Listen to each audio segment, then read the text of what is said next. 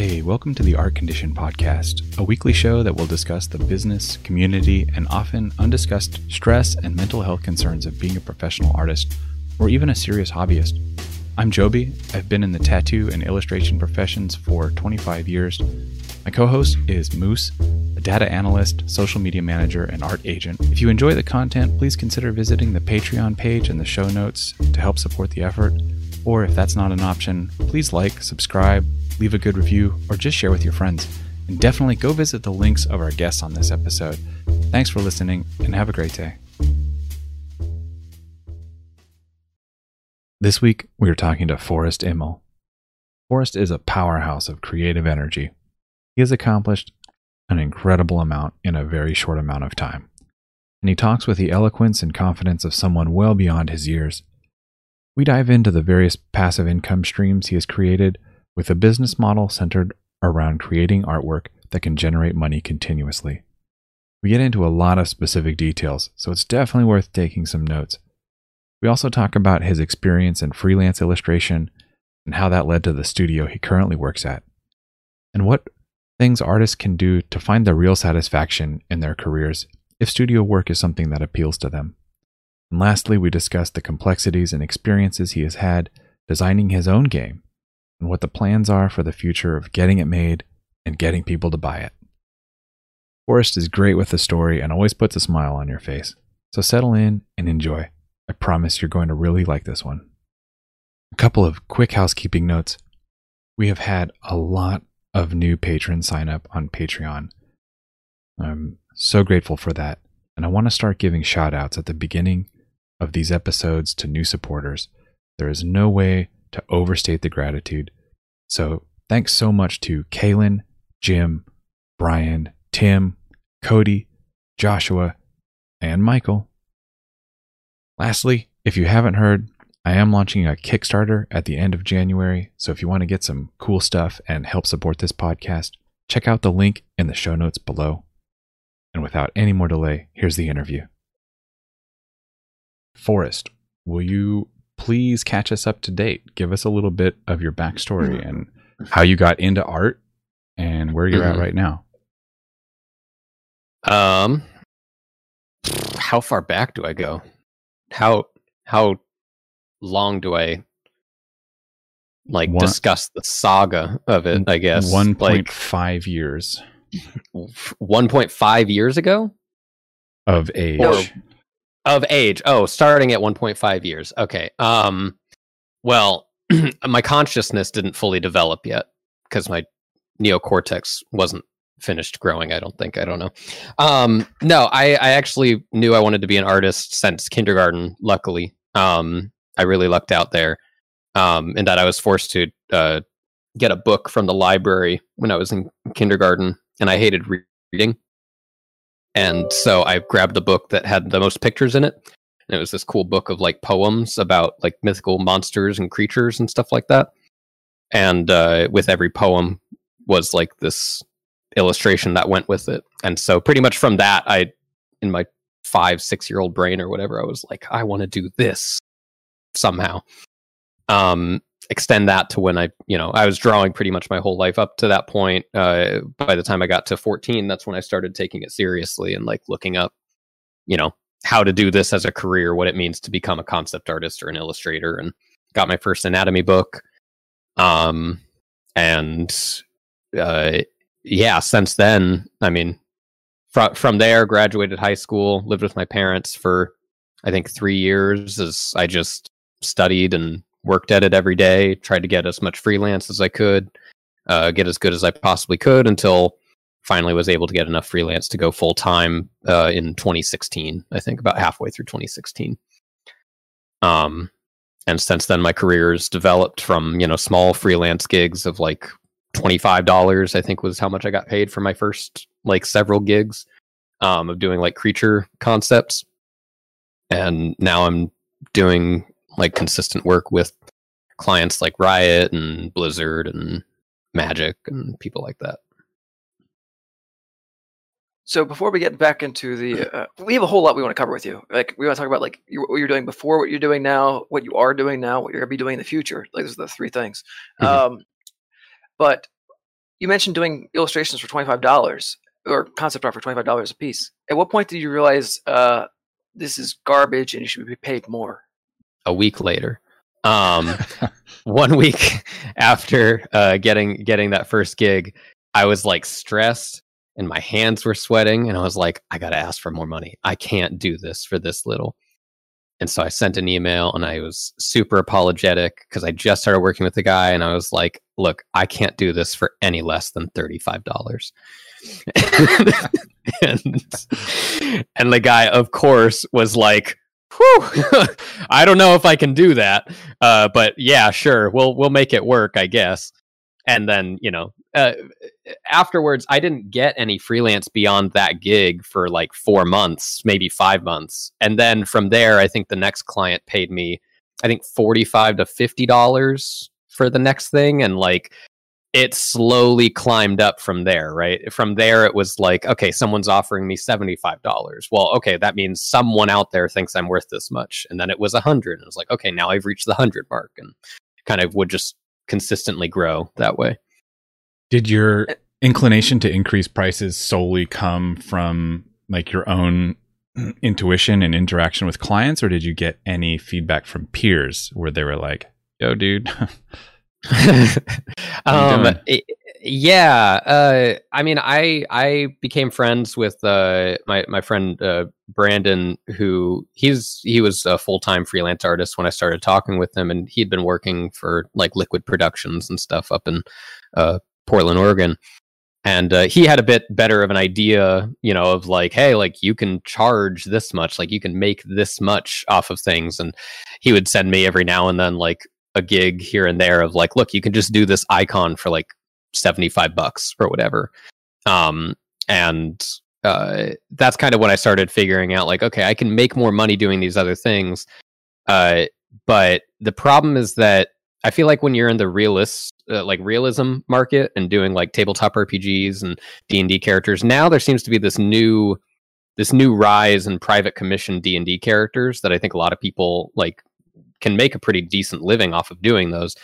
At the time, it didn't seem to be as strong. At least, like I didn't get uh, a lot of uh, offers for stuff like that. And so, like, if your characters were at this weird in between where like enough of it looked off because it wasn't quite matching with like realism that you're shooting for people generally i don't think like wanted to hire you for that like there wasn't a great open market for like lower level artists even doing like private commissions. Um and most of the people that would hire me would be like really like early kickstarters with low budgets that you know they would just need a character at some point in this book that they're creating or something. So like it didn't matter necessarily if it was the best piece of art. It was just something to fill this spot. I don't even know if i answered your question in that yeah, no, definitely. I mean, well, I mean, it's one of those things where there's like a lot of moving pieces that will go into it, you know, and that. But it's always interesting to me, like where people get their information from. Thus spake the Beastie Boys, and um, why one person gets stuck in this like low cost zone, you know, and another person is able to break out of it. And I mean, mm-hmm. the yeah, so. Um, so your goals initially were they, what were they to Were I know I, am going to throw it out there because uh, I know you a little bit. Was it to mm-hmm. work for Blizzard or did you have some other top of the mountain? I had ever since deciding when I was 14, like okay, I'm going to try and go for this. Um, I knew Magic the Gathering and Blizzard were like the two clients I really only cared about. Um, I didn't care about anyone else too much. I kind of knew there were other clients that acted sort of like as these like social status stepping stone so to speak amongst other artists you know? So like oh you do pathfinder and then d&d and then magic or something like that um, which isn't true but like that in my head that's kind of how i had structured it.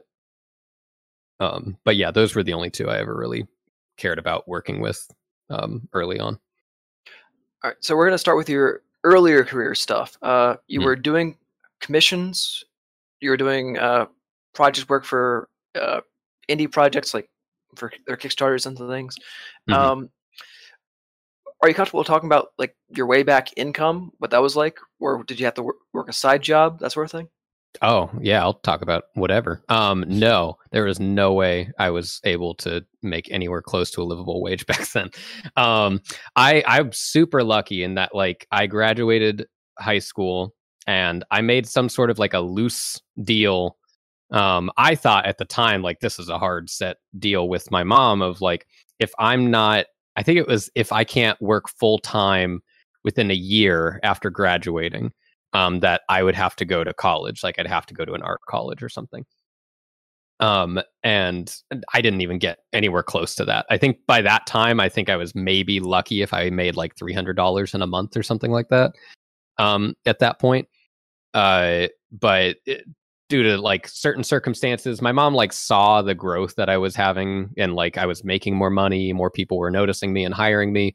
Um, and so she didn't really push the college thing on me anymore, and instead was just like, just keep, you know, doing this, and hopefully you'll make enough or whatever. And then, uh, luckily, I think that summer or the the summer after that um, would have been the summer of like 2014, I think.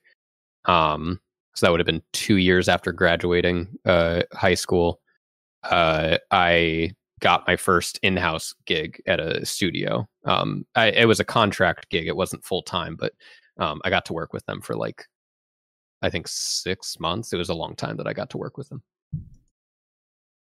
And at some point, you started transitioning into trying more, uh, I guess, in- innovative approaches to generate income, through your uh, creation of game art assets, stock art, and you know Gumroad tutorials. Mm-hmm. Uh, which one of those came first? The first thing I tried was doing icons for like the Unity and Unreal Asset Store. Um, because that's when I had started working in house at that studio I'd mentioned, Super Genius Studio. And I was doing a lot of that stuff for the studio for all these different clients. And I thought, like, okay, well, like, this is what this studio gets hired to do all the time. This is what most studios get hired to do all the time. Like, I feel like there's got to be some place for small indie creators, you know, in the same place that like in the same way people would hire me to do these like small concepts or stock art gigs or whatever. There's got to be a place for that for icons. Um, and sure enough, people at the studio had been talking about the Unity asset store and sharing it around. Even Super Genius, they ended up doing their own like they did some kind of like visual effects thing that got really popular on the store and made like a lot of money in the first few months that it was out. And so I was like, like screw it i think i could do you know an icon pack or whatever and um worked on that over the course of like a month and a half where i would just do like three icons a day and just like churn them out um and then i think the first month that it was on the store i made like $450 or something like that and i was like that's not incredible given the like month and a half of time but then the month after that, it made 400. The month after that, it, I think it also made 400. Next month, 350. And like now it's down to, I think probably I maybe make like, you know, $50 uh, a month off the icons. But that's after how many years has it been now? Oh my God. Because the new year just happened. It's been like six years, I think, since putting that pack up there.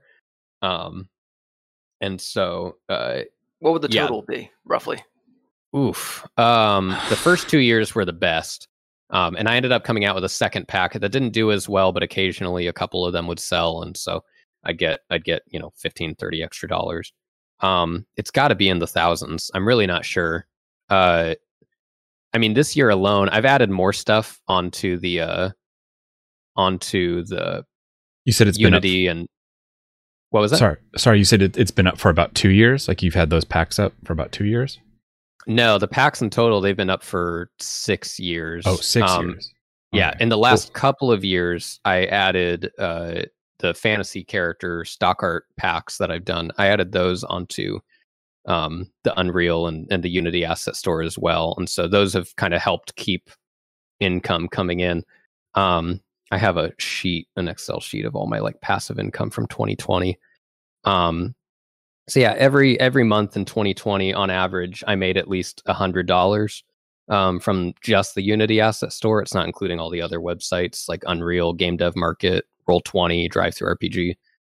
Um, and uh, the highest month I made three hundred and twenty-eight dollars in uh, August for Unity. So in Um, 2020. in 2020, yeah, Okay, yeah. yes. So it's still you'll still have months where it will break multiple hundreds. But what do you Yeah. think the what do you think has contributed to the overall? You know, you said like when it came out, it was 400 plus, and then Mhm. it sort of slowly tapered off over that. So, what do you think has contributed to that overall decline? Is there is there like a saturation in that market or something else? So it's weird. I don't think there's like a there is if you look at the market, when you look at the marketplace and you see all the different icons and stuff that are on there, there does seem to be a saturation, but people will still buy my icon pack, which I think does not look as good as some other ones because over years I've just grown as an artist. Um but people will still buy mine because they prefer the look of mine or some of the icons that I offer in it versus like some of the other icon packs. Um and so personal taste and flavor still comes into play as far as like why people are going to buy certain things on there. Um, but mostly it's exposure and its growth as a developer on the marketplace. So generally, the more things you're coming out with, the more different packs you're offering, and the more people will then go consistently to you because you offer the same style throughout all of your packs. Mhm. Um, so when I came out with my first pack of fantasy characters on Unity, as I expected, I didn't think it was going to do very well. I charged a lot of money for it. Um, for uh, in comparison to other packs, I think I charged forty dollars for sixteen characters, where there's other packs that are like twenty dollars for thirty characters or something. Um, but I knew that no one else was doing high realism uh, fantasy characters on the marketplace, so I kind of dominated the market in that way. Um, and I'd sell one or two, you know, every every month or so for a little while, especially the first couple months. But then once I came out with the second pack, which offered 16 more characters, um, I was seeing sales of both suddenly. Because I had a second pack to go along with it, now more people were like, okay, I can buy this first one because this second one came out that offers more stuff in the same style. So, with that in mind, do you think that there's still a place for you know an artist who might be interested in doing this kind of thing to put their work up and make some side income? Oh, totally. Like, Mm. uh, it, I think it's such an untapped place still, even with all the people that do stuff on there.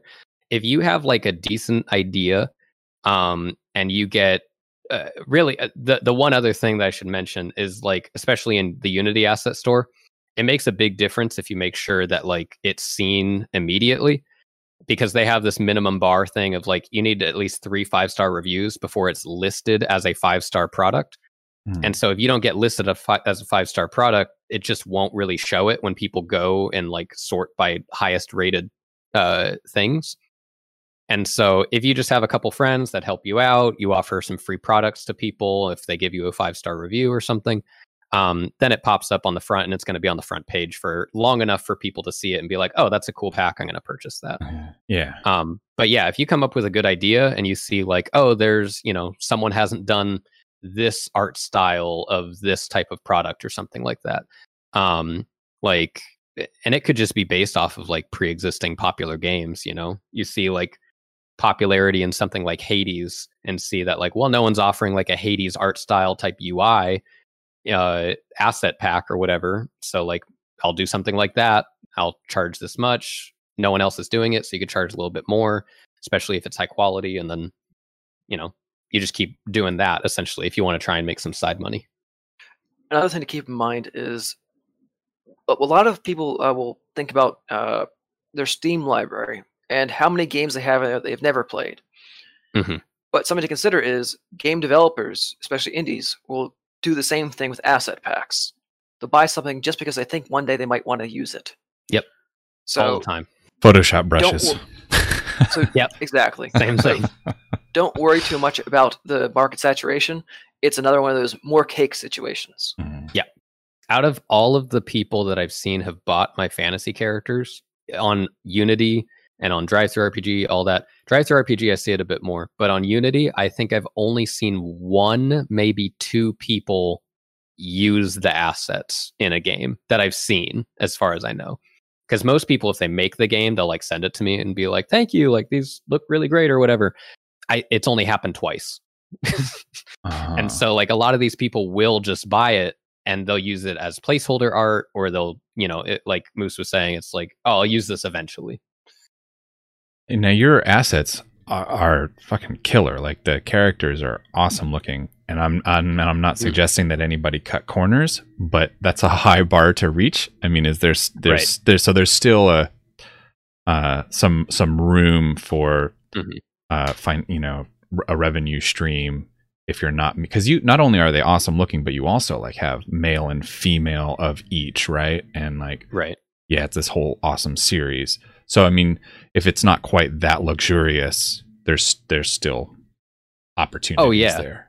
Oh yeah, you could totally do like eh, you could find a simple, repeatable art style. You know that doesn't take you a lot of time that you can do after hours once you're done with freelance or if you work a day job or something. Like, I think you could definitely do it. It might take a little bit, you know, for you to get like a pack together, um, because they do have a, a system that like cycles through things. So if you're charging money and they don't view your pack as like enough content, they might not accept it into the store.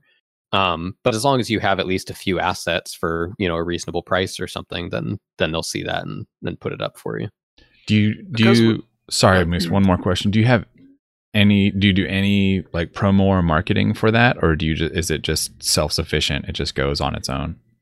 Um, it kind of just goes on its own. I think most of the time now when I come out, not that I've come out with one in a while, but if I were to release like new stock art, a lot of people follow me now for the stock art that I've done for DriveThruRPG, especially.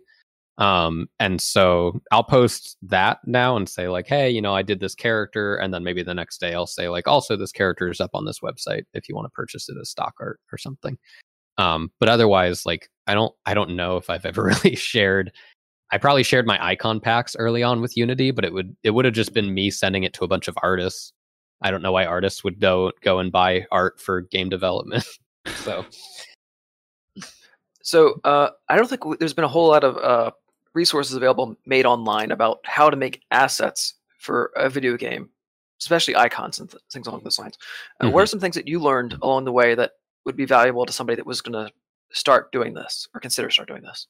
Hmm. I mean, the simplest thing is just know uh, what what's I don't even know the terminology for it. It's not vertical slice. It's uh, it's basically the the you do a nine slice of UI panels, and so things like dialog boxes that you see in games. Generally, what developers need is that they'll need uh, whatever that box would be in a perfect square, but cut into nine shapes. And what they do is in the program, whether it's Unity or or uh, Unreal, they can stretch it out that way themselves. Um, so knowing small things about how to use Unity um, or how to use Unreal or what some people might need, like it helps if you reach out to a developer and ask them like what do they look for when doing these. Also knowing like the general size, uh, everything works in multiples of I think it's like twelve or, or four or something like that. Um, and so you'll see most icon size. The average one is like uh, it's like 256 or something like that. Um, You're talking uh, pixels. Pixels, yeah, pixels. Uh, and so uh, I think most people like I work like 1024 pixels squared or whatever um, for for the icon, and that kind of works and shrinks into the size needed for most developers. Um, I don't know why Unity works that way; it just does. But um, so yeah, just knowing like how the program actually functions and what would be most useful, being able to think a little bit like a game developer and like a game designer. Um, so thinking of things like, oh, if you hover over a button in a game, there needs to be some animation or some difference in that button to indicate that you're hovering. So having like a, a base button hovering, clicked, inactive, like having all those things shows people that you're considering the developer's side of it. Um, and that they don't have to go through and then make, you know, those adjustments themselves.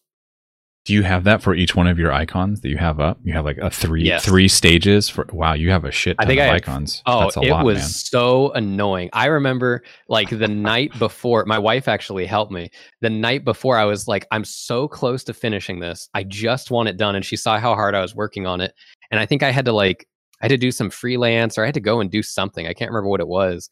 Uh, but my wife was there and, I showed her these like hotkeys that I developed on Photoshop. And I was just like, all you have to do is hit this and save it and hit this and save it and like just do that over and over again and she was like i'll do it because like i know how bad you want this pack to come out and so she saved a whole bunch of them and i also saved them in like three different file sizes so I had to save every single one in like these different states with different file sizes, all labeled and named to try and make it as useful as possible for the developers. So like really trying to think of it as like what would I want if I opened this pack of icons? Like if someone's buying this, what exactly are they looking for? How do they want it organized? How would they want it to be used? Um, and trying to help people that way. So I know there's one guy that's pretty big on uh, the icon store. I don't remember his name. Rexard That's the guy. uh, yeah yeah So he, he makes a ton of content, or he outsources out to make a lot of content for this. Uh, is there anything you can people can learn from him or them? Yeah, I'm, I'm not sure. I, apparently, they're a they're a studio now uh, for as far as what they tell people.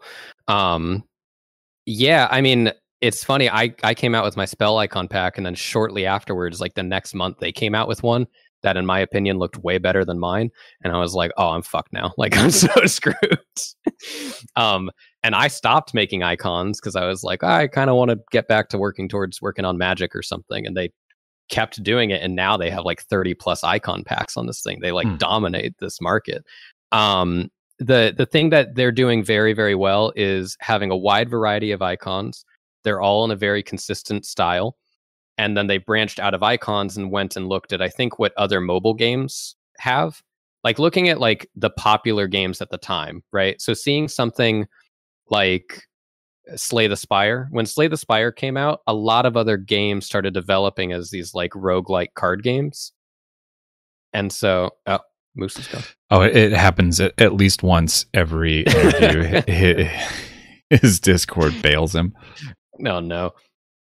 Um, but yeah, so like following like the games that are popular and knowing that whenever there's a popular game that comes out, a lot of developers are then trying to make that game, but either they make an exact copy or they make it with slight tweaks and they try and get it out on the mobile game store or something or someone tries to make that game as like a student project or something uh, that's in school and so um, you know for for a while i was seeing a lot of artists would come out with uh, they came out with card layouts on the store.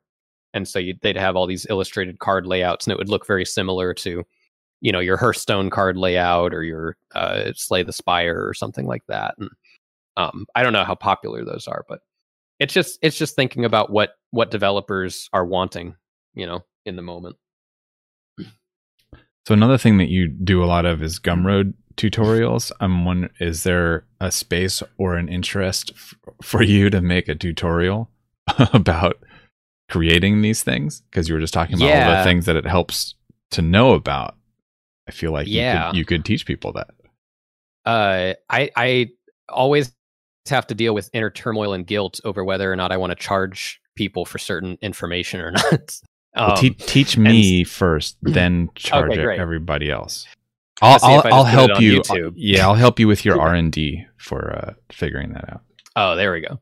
Um, but uh, yeah, I would I would love to do something like that. I've been asked to do like an icon tutorial. I've been asked to do like yeah, just I thought about just making some videos on YouTube talking about all this passive income stuff I'm talking about with you guys because like I really do think it's stuff that goes under the radar. Like no one really considers. I mean, what it's the closest thing that artists have to an OnlyFans, guys. Like, come on, like get people to sign up and buy your product. Well, and some of us actually have OnlyFans as well. So exactly right. So So, there's- have an so there's that. OnlyFans and sell icons. Sounds like a good idea. Uh, but you do have other Gumroad tutorials up. Uh, Do you have well? One question: Do you have uh, the tutorials anywhere else, and how they've been uh, performing for you? Let me look at my numbers. Um, yeah, I have the same tutorials on Gumroad, ArtStation, and CubeBrush. Um, I don't think I have them anywhere else. I don't know anywhere else that would host them. Um, because I don't think Skillshare works that way. Um, OnlyFans. OnlyFans. There we go. Um, yeah, uh, Gumroad, I think, is a landslide victory as far as um, how much I make off of that. The most I made on Gumroad in a in a in a month in 2020, I should say, um, was nine hundred and forty seven dollars, um, and that was I think I uh, I think that's when I came out with my full tutorial series, um, if I'm not mistaken. But uh, otherwise, the average for that is anywhere from 400 to 500 a month on Gumroad. Um, CubeBrush, I don't really get anything from there. I might see like a sale here and there, which will be nice. Um, and ArtStation, on average, I'd say probably about like a 100, sometimes 200. That that one fluctuates a little bit more, I think. Um, but Gumroad does a really good job of uh, actually advertising it out to people that might be interested in in what I do. So, was there uh, one tutorial that's been performing better than the other ones, or are is the pack as a uh, of the group of them doing the best? The pack is definitely doing the best. Yeah, most people just buy the entire series of my beginners uh, guide series, and um, that seems to be the one that does the best. I still get a lot of people that they'll buy like the the first episode I have available, and I think they probably do that as like a like a test to see if they if they like it, if they want to keep buying the rest. Um, but in total my sales is like i've had 294 sales of the full series um and the second second to that is the first episode or episode 2 uh where i talk about anatomy and that's 161 sales. So it's outperforming by 130 sales and it came out like months and months later. If you had to estimate uh how many hours you put into working on them and compare that to the total amount you've made from it, what would the dollars per hour be approximately? Oh God, I don't know. I mean, literally hundreds of hours. It took so long to do those. Um, not only writing the scripts, but um, which like I think the longest script was like 27 pages or something like that. Wow. Uh, but then I had to do. I decided like if I wanted it, I needed to have like visuals go. I didn't want to just have like a recording of me doing stuff um because I felt like that would have been just more annoying to sync. So instead I just did like small illustrated panels or panels showing like what I was talking about. And so most of the videos had like a hundred to two hundred panels or something like that that I had to have like as unique images. And I was lucky. Sometimes I got to repeat the same one. Um, but I really don't know how much it would have. I don't like to think about it. if it would have been worth it or not. I mean, so far I mean, I'm looking at like the numbers I made from the full series. Uh, in total, I've made five thousand eight hundred and eighty dollars um, just off of Gumroad sales. Um, and so, like, even if it doesn't add up to you know too much, I feel like that's got to be at least above minimum wage at this point with the amount of hours that I invested into it. It's probably made up at this point. Um, the time that I invested into it. And now anything beyond that is probably going to just be extra. And how long have like they been up? Lo- um, God, that's a good question. Uh, I'm not entirely sure how long they've been up. Um, I think the f- I think I put the full series up last year, if I'm not mistaken. Mm-hmm. Um, let me see here. And just like yeah. yeah. while you're looking at it, I I think it's worth noting that like the that I struggle with this myself, the daunting task of all of the work, you know, taking on all of the work feels mm-hmm. like a mm-hmm. lot when you're you know on the beginning side of it and then it's mm-hmm. like oh mm-hmm. god I, you want to do all that work and it's not going to pay that much but then in the long term that's like kind of the thing that everybody has to keep in mind is that there's a long term to it and it's going to keep returning dividends for you so yes you know like 100 hours working on something that sounds like a lot but then how long is it going to be in play sending you right. return and i never thought that it would add up to this much for sure. I I did this, I, and by the way, I saw it. Uh, I finished the series on.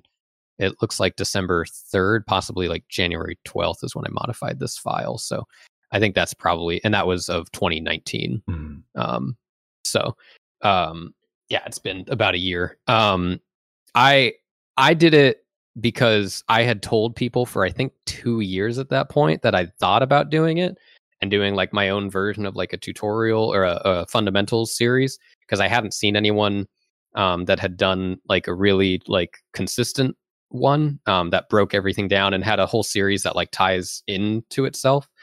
Um, I'd seen like a couple on YouTube, but I didn't like some of the ways that things were being talked about or taught and stuff. And um, and so I did it because people kept reminding me that I said it. And so I was like, I if I like if I want this guilt off my shoulders, I need to just come out with this series, I guess, because I promised too many people that I'd work on it. Um, and sure enough, it felt great finishing it, but yeah, it was it was a lot. But you're also a bit more of a perfectionist with this content than most people that release tutorials, where you were putting a whole lot more effort into the pre-processing of the uh, of the tutorial than like a lot of people would just like do flow of conscious and then edit it afterwards. I'm mm-hmm. talking about like FZD or for example. Mm-hmm. Um, I knew that I was going to charge people money, um, so I really wanted to make sure that I didn't sound like an idiot. um, and I wanted to make sure that uh, everything I was going to say was hopefully uh, that that someone couldn't interpret it as an absolute truth. Like I made I I tried to do my best especially in the first episode that I tell everyone to go and watch on YouTube before buying the series that like everything I talk about in the series is how to improve fundamentals, but it's not necessarily saying like if you want a solid career in art or if you want to be like a quote unquote better artist that like you need to perfect all of these things it's always like a means to an end, right? If you want your art style to be realism, then like, yeah, you probably need to learn value and anatomy and all this kind of stuff. But um, it's not, I can't promise that it's going to make like, it's not that it's not going to make you a better artist or that if you learn these things that suddenly, you know, you're going to feel fulfilled in the art that you're trying to do yourself. Um, and so I really, I wanted to make sure that the, the script, that I was writing had all that. There was huge chunks that I wrote and then just cut because I was like, I I'm talking out of my ass in this whole section. Um, and it's not like a consistent truth or it's a bias or something that I've drawn. Um, and I had to just cut it and like kind of rethink what do I really think a beginner needs to know or what do I really think about this subject matter and how how should it be taught. Um, so Uh, but that being said, I don't feel like I'm a perfectionist about it. I wanted to make sure that like the beginning was all laid out and stuff, but then when I started churning out those images, I was just like, "Fucking get this shit out of here!" Like, gotta. Well, that in care. itself, though, is a bit of a perfectionist streak because I mean, you basically you wrote yourself a script and then you wrote yourself a storyboard. right, I guess. I suppose. That's next level, dude. Yeah, it's not I off think I just uh, yeah, I just think I guess I just thought like this is what I have to do for this series, but then doing it in doing it, I feel like I didn't do it to like the greatest extent. You know, most mm. of the uh, there were a couple. There were a couple like slides that I ended up having to spend like 30 minutes on one slide that was going to show up for like 10 seconds or something because I just knew like this is the proper way of showcasing like what I'm trying to show here. And then there were other slides where I was just like, I don't want to do this, and so I just wouldn't, I wouldn't have anything there, and instead I just try and do something to like briefly explain or briefly show what I was talking about. Yeah, well, I th- right. and I th- and I think that it's you know good that you say that because it's something that does get left out some of the time. You know, like when people are talking about the fundamentals and and learning to be a better artist, it's uh critical that people have fun while they're doing that you know mm-hmm. and the fundamentals aren't always fun you know like practicing arpeggios and scales and stuff isn't necessarily like a fun thing to be doing unless you're just like really into that sort of thing mm-hmm. um so yeah you know draw your like lions and tigers and bears and robots and dragons and stuff like while you're doing that as well you know and like right. don't be like locked into this like oh i have to do this like this way or whatever. Find right. what makes you happy when you're making art and do that. And it's reciprocal too. Yeah, definitely. I agree with all that. So before we move on to uh, the next stage of uh, where you are now, uh, let's tie this up. Do you have any like looking back on your uh, your passive income schemes, for lack of a better Mhm. term? Uh, which of these would you not do again? Which ones would you absolutely put either more effort into or absolutely do again? Hmm. The icons don't pay as well as the characters do, but the characters took way, way longer than the icons. Um, I would do an icon pack in, like I said, like a month in my spare time, but the characters took me like a year, um, in total in my spare time. Um, and the icons don't have as great of a return, whereas the characters are more repeatable. Um, but really, I think, I mean, tutorials do the best, but it's weird because I, I don't want to recommend people do tutorials. Um, if you're not ready to tutorialize your thoughts, I don't know. Like it's, eh, I've seen a lot of people when I was working on mine, I went and I looked through all these YouTube tutorials because I didn't want to just repeat something that someone expressed really well in like a free video. I wanted to make sure like if I saw some free information that I'm like, okay, I need to I need to elaborate on this or I need to show like this other side of this or I need to uh maybe ex- uh, maybe just do what I did for the anatomy tutorial where I said like look, I'm not the best one to teach this right now. There's a way better video on Proko's YouTube channel. Like go watch that and then I'll use that video that hopefully you watch to elaborate on. Um but there was a lot of uh a lot of bad tutorials out there that that artists made unfortunately. Like and i not I, I won't use names and i don't want to shit on any artists but it is unfortunate that like i think when you get into the mindset of being like a youtuber artist um, and you feel like you need to develop content i think at some point if you're not careful you'll end up saying something that you really you don't know that much about and you'll end up teaching it in a very you know charismatic way in a confident way because you want to sound charismatic and confident and people to watch your videos. But there's so many videos that i watched where i'm like you're full of shit. This isn't how you do this at all. This doesn't this this doesn't th- make sense.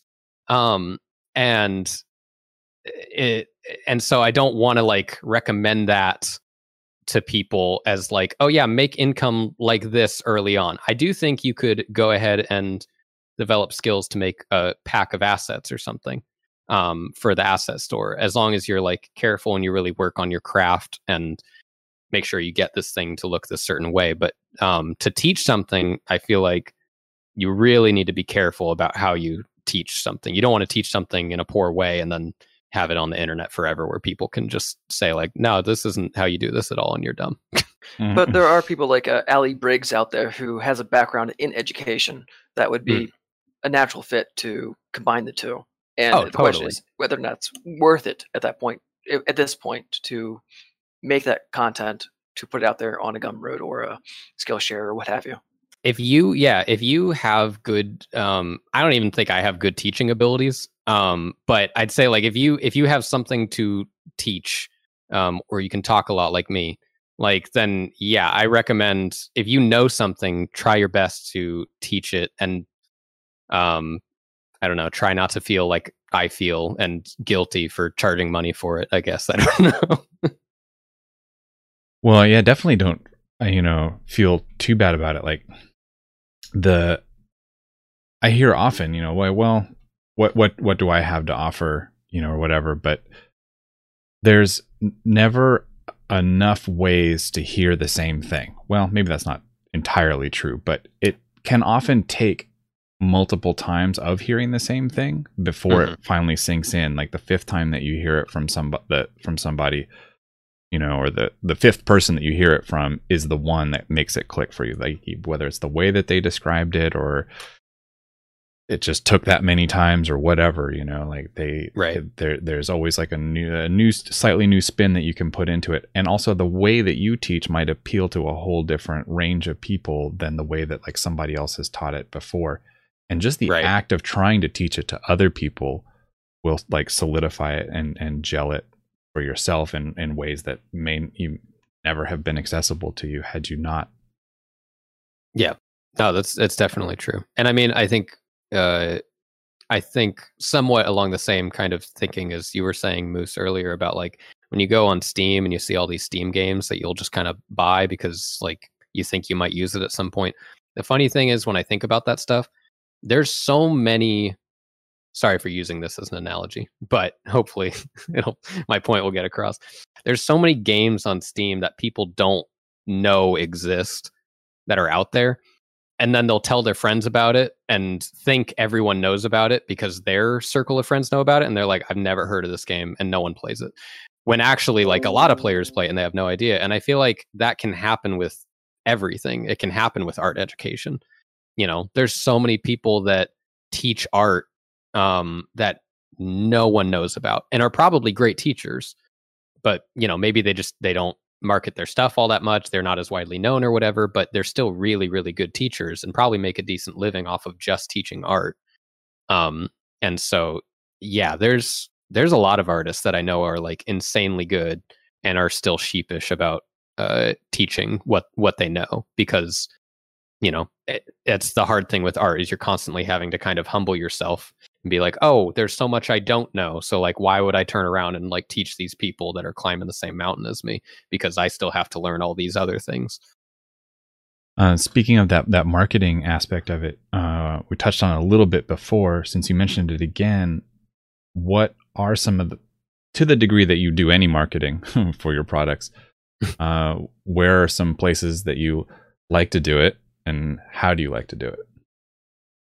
Oh man. I put so little effort into stuff. Which is actually like why i wanted to ask you that question because yeah. the low effort is sometimes you know the one that you want to really hear about.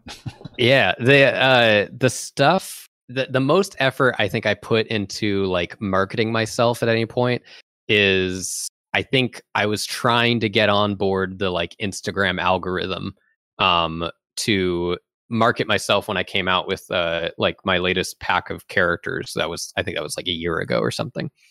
Because after a year of working on them, I had so many things that I could post consecutively because I had 16 characters on top of the 16 characters before that as well as sketches and all that kind of stuff. And so like having all this content to post, I was like, okay, great, I could do this consistently and gain some sort of traction and stuff. Um, but otherwise, it's just posting randomly, inconsistently on Twitter and Facebook and ArtStation and it's very hit or miss, you know, especially on Twitter. It's like you just get one lucky retweet from someone with a larger following, and suddenly it's like, boom, great. Now people suddenly know about my art. That's amazing. um, but uh, I, I mean, uh, especially with YouTube, I think I just lucked into without knowing anything about YouTube SEO. I think I just lucked into um, whatever their algorithm is as far as my art tutorial goes because uh, I've had a few other YouTube videos on there, but they haven't done nearly as well as as the beginner's guide one. I think the last I checked, it was like a hundred thousand views or something like that. And yeah, I mean, well, how to how to draw is I think one right. of the number one of the number one most searched YouTube terms. Right. Um, so that makes sense if you're if you're making tut- beginner tutorials based on that kind of thing, it's, uh, it's setting you up the right place. It's right. always crazy to me, like how much effort people someone will make uh, put into making a product, and then how little effort they'll spend actually telling people about it. Mm-hmm. I mean, I'm one of those people.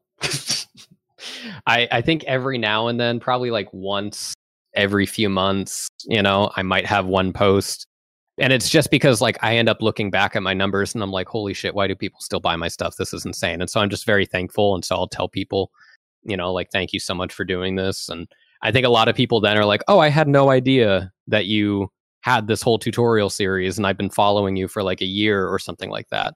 And that's how I know I don't market it a lot. I'm not great at doing that is people that follow my work consistently don't know that I have, you know, other things that they could purchase to support me or to learn like how I think and feel about art.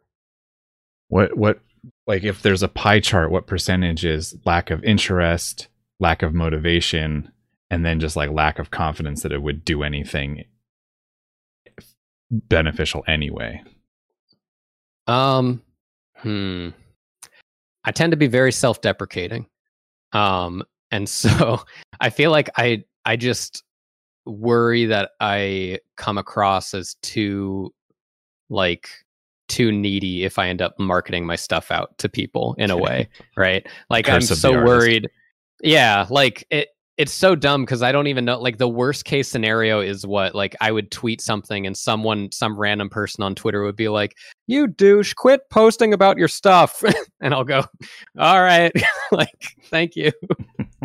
like it's not even that bad of consequences, but it's just something that I guess I concern uh, myself with. That and I think I just I'm I usually keep a momentum going on like all these different projects that I like to kind of keep messing around with and so it's easy for me to forget about all these things that I've worked on in the past that are still like up and running and consistently, you know, making money or consistently having people that like want to see more of it, you know, people that want more tutorials or more stock art or whatever and I'm like I I'm working on something totally different. I'm sorry. Like I don't know. And now for something completely different. Uh, We're going to move on to what you uh, are doing now. Not what you're intending to do in the future, but what you're doing now with Wild Blue. Ah. But immediately prior to that, what was your uh, your career right before you started working with Wild Blue? Like, what kind of uh, I don't know day rate or how much money you were making per year or whatever you're comfortable saying? Like, what work were you doing? Um, I think the that year I ended up making about eighty six thousand for um on I think that's about what I made. And I was making I was working a lot with Smite. Um they were at the time paying me about two thousand per illustration. Um and on average I'd get to do one, maybe two of those a month, uh, if I was lucky. Um and then I was consistently working with uh the team working on the game Pantheon. Uh, it's an indie MMO in development, and they we had this weird deal where basically like I do what I can do for them in a month, and they'll pay me two thousand dollars a month. And I think it was sort of like as long as I do this minimum of like design two creatures or two like of this race for them or whatever, then then we're good and do orthographics and stuff for it. Um, so Smite, Pantheon, and then whoever I could pick up as a third client. So usually it was uh, around that time, it was like doing a magic card or two, um, or you know, doing random illustration for some client here or there or whatever. Um, so my average was like around six thousand a month, I think, at the time. Did those clients approach you or did you seek them out? Uh, Smite, luckily, I had worked with uh, at that point. That was it was two and a half years that I worked with them before I ended up uh, stopping so that I could work full time with Wild Blue. Um, I approached Smite with the help of uh, my friend Andy, uh, Andy Tim, who's a really good artist. He works in house at Hi-Rez, um, and I had met him years earlier before working there, and we just periodically kept in touch, and you know would ask how how things are going with each other, and um, it was when I was still living with my parents that I mentioned like, look, I'm you know i'm trying to move out and like i feel like i can't and like i feel like i'm good enough to work for these clients but i can't seem to get any of them and he had kind of thrown my name out there and i did sort of this unofficial art test like the art director at the time was like i don't think he's good enough and then i was like i'll show you and so then i did like some fan art of some of their like top characters and posted it on their reddit um, and the reddit score got like high or whatever and i was telling everyone like i'm trying to work for these people Hmm. Ah. And, like uh, right after that i think uh, then uh, my friend showed the art director uh, again and he was like all right fine he can work with us but only when we have like a slot available next. Um, and a slot didn't open up for like eight months but after that i i got offered uh, to start working with them and that lasted two and a half years and um, they're they started me off at 800 in illustration but they were an amazing client as far as like i really do think that they kind of respected artists and the time and the money invested and that like every six months or so they would always kind of have this like pay bump. And so it went from like 800 to 1200 to 1600 to 2000 and i if i were to guess they probably pay even more now and so uh, they were a really good client to work with uh, for a long time. But out of all of them they were the only clients that i um that i had to go to. I think i technically i did apply for magic as well um I I just sent like a submission thing in for them. Um, and that was a whole process too, trying to get their attention and trying to be like, look at me, I want to do cards. So But- you were juggling three clients. Uh, h- about how many hours per week were you working? Um, I don't know. It wasn't horrible. It was just inconsistent. Um, so like some days I felt like I had to work eight hours. Some days I was only working four um, on client work, and it kind of depended uh, de- on, I guess, like what stage of of uh, project I was on at the time, and like a lot of the times with freelance, especially, it felt like I had the two consistent clients and then the third client that I had to keep going. But then I had to make sure that whatever was coming the next month was going to be covered. So I kind of had to have this like overlap period where I had to bring on a fourth client as I'm wrapping up my third client. And so then once my third client's done, then the, my time opens up where my fourth client kind of becomes that that third inconsistent uh, income that I'm that I'm bringing in. Um, and so uh, yeah, it was it wasn't terrible. Uh, uh, before that, you know, like beginning of full time freelance, yeah, I was working like 12, 12 hour days, literally 14 hour days, and it was horrible. Um, but once I got bigger paying clients, then suddenly it was like, okay, I get paid twice as much for an illustration that takes me like slightly longer, but not double the time. So that opens up some of my time some more. And um, enough of those growth periods, enough of those changes and clients being brought on, and it kind of opened my time up where I could actually relax a little bit, and not not feel like I have to work all the time. At what point did you uh, fulfill your promise to your mom of actually working full time and being able to be self sufficient? uh, twenty uh, halfway through 2016 is uh, when when I finally uh, went full time. Uh, and and got to move out and it happened like instantly like it happened like i'd been working three years to get to that point and then suddenly it was like just like that and i was we were off me and my now wife but she was my girlfriend at the time uh uh we we moved out in like i think we signed the papers for the apartment and we were supposed to move out three months from them and i was like okay great. Now i can save up all this money from the freelance i'm getting. And then the apartment called and they were like actually you can move in two months sooner or something like that. It was something crazy because the person left. And so suddenly I was like, all right, we're moving in and we have no savings. this is totally fine for a freelancer. There's nothing to worry about. what kind of clients were those early on ones that just the, one tick up from not being able to do do it yourself? I just started working with Pathfinder the month before that. Um, Really? and Pathfinder. Yeah, uh, which still didn't pay great. Uh, but uh, the first assignment I did with them, I think, went really well because then they trusted me with doing a much bigger assignment and gave me a lot more. Um, and uh, it was Pathfinder, and then I was doing some like small commission work here and there, whatever I could get, really. Um, just before you know moving out because I knew at that point it was going to happen.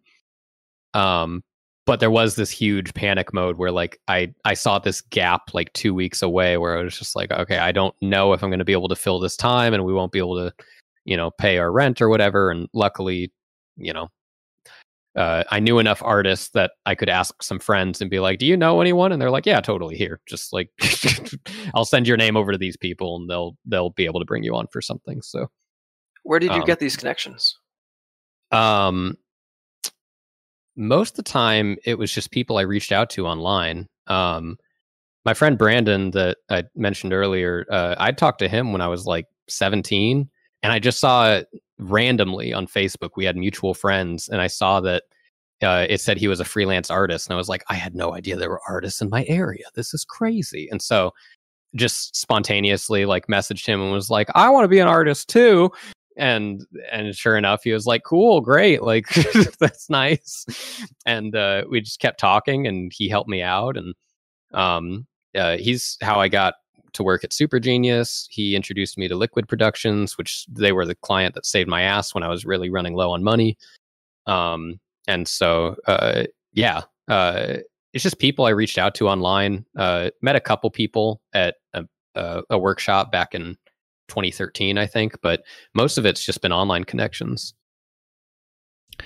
So Can- that's the moral of the story. Reach out to people. Right? And Who you- don't be afraid you of know. Can we talk a, a little bit about Wild Blue? Um, Moose Mhm. mentioned it uh, briefly leading into this section, um, but I would like to know a little bit more about it, and I think other people might be curious too about its setup because it's not a, a studio in the traditional sense. They actually help you find work, but it's not like it's not like an agent. How does it how does it work? Can you break that down? So I think it it's more traditional than I think people uh, think that it is. I mean, the the not traditional part is that we're a cooperative, and so that gets into like the business structure of the studio. So we're all technically worker owners. So we all Mm. share like a, a section of the studio essentially, but otherwise, like it really does act just like an outsourced studio does, in that people either will reach out to clients or clients will reach out to us and say, "Hey, we suddenly need three five artists sometimes just one artist to hop on and you know do these characters or these icons or these illustrations. And um and uh, we negotiate some rates uh and then we do the the work and stuff for it. So um it's uh actually how most most of my clients that i worked with leading up to them were also outsourced studios so it it felt very normal like transitioning into that i suppose But- but they find you? Go ahead, Moose. No, go ahead. I was gonna say, how did you get into Wild Blue? Like, how did you? How'd that story go? Um, yeah, I uh it was kind of around the time I was still doing work for Magic and Smite and stuff and kind of juggling those clients. And I'm part of a Magic artist Discord that I was invited to where it's just a bunch of Magic artists and we share work in progress uh, shots of Magic cards and stuff like that. And uh Mitch Malloy, he's uh one of the guys that runs the studio. He um uh asked if anyone wanted to do some like client work. Uh, I don't know if he specified at the time that it was Riot. He was just like, anyone want to do some work like last minute, pays really well or whatever. And I immediately was like, sure. I don't know what it is, but why not? Like, let's let's do something. Um, and uh, sure enough, it was this big like Riot illustration. It was basically it was like a like kind of like storyboard key art for the Legends of Runeterra cinematic um, and it paid so well that I basically was like, okay, I want to keep working with them.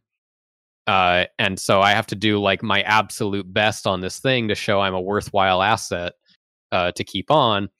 And I did well enough that right afterwards they started sending me uh the the studio was being hired by Riot to do um there was like these story illustrations that they'd post on Riot's website. Um, they come out with these kind of random character stories or character moments, and they like having an illustration to showcase for those stories. And so we were doing the illustrations for those for a while. And uh, uh, after working with them long enough as just a freelancer, they they talked to me early on about coming on full time once they were ready to bring someone on. But they liked like my illustration work and liked that I was punctual and easy to work with and stuff. So. So yeah. This this is Wild Blue. You mean not not Riot? Right. Yes, this is Wild Blue. Yeah, yeah. Most of the work that we do is through Riot. Uh, but yeah. Uh, Did you have an was- oh shit moment when you found out that this was going to be for Riot because you didn't know that going in, and then you're like, oh fuck, this, yeah, this I just was got super real. excited. yeah, I was very, very excited, but I was also really nervous because I didn't know like what it was. Like the only Riot work I really knew at the time was, you know, splash illustration, you know, or or character design, and I figured like it's it's probably not that, but I don't know what else it could be.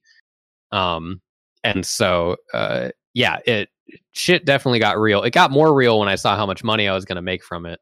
But Mhm. uh, because as much as I liked Riot, you know, I I still I I generally still was under the impression of like, well, I worked, you know, for Magic. All I care about now is working for Blizzard. So like Riot's cool, you know, but like I don't play League of Legends.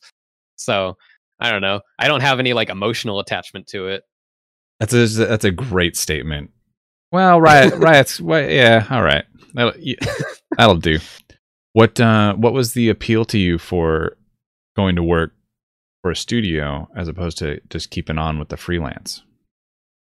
Right. Um so I was uh it actually connects to the fact I was offered well, I guess I wasn't offered, but I uh, attempted to get a position in house with Blizzard on the Hearthstone team, and uh, it didn't. It kind of fell through, and it didn't end up happening. But I was still freelancing with Wild Blue at the time, and I had told them I had mentioned like, oh yeah, you know, I was up for this position and it didn't work out, and um, ended up kind of talking to to Mitch, the guy that helped run the studio, and um, you know, he had I think at that point he had mentioned me coming on at some point, uh, but I I kind of just had to get myself in the mindset of like beyond working for Blizzard, which you know, being flown down there and considered for a position, I figured like that's pretty close to working for them. So sure.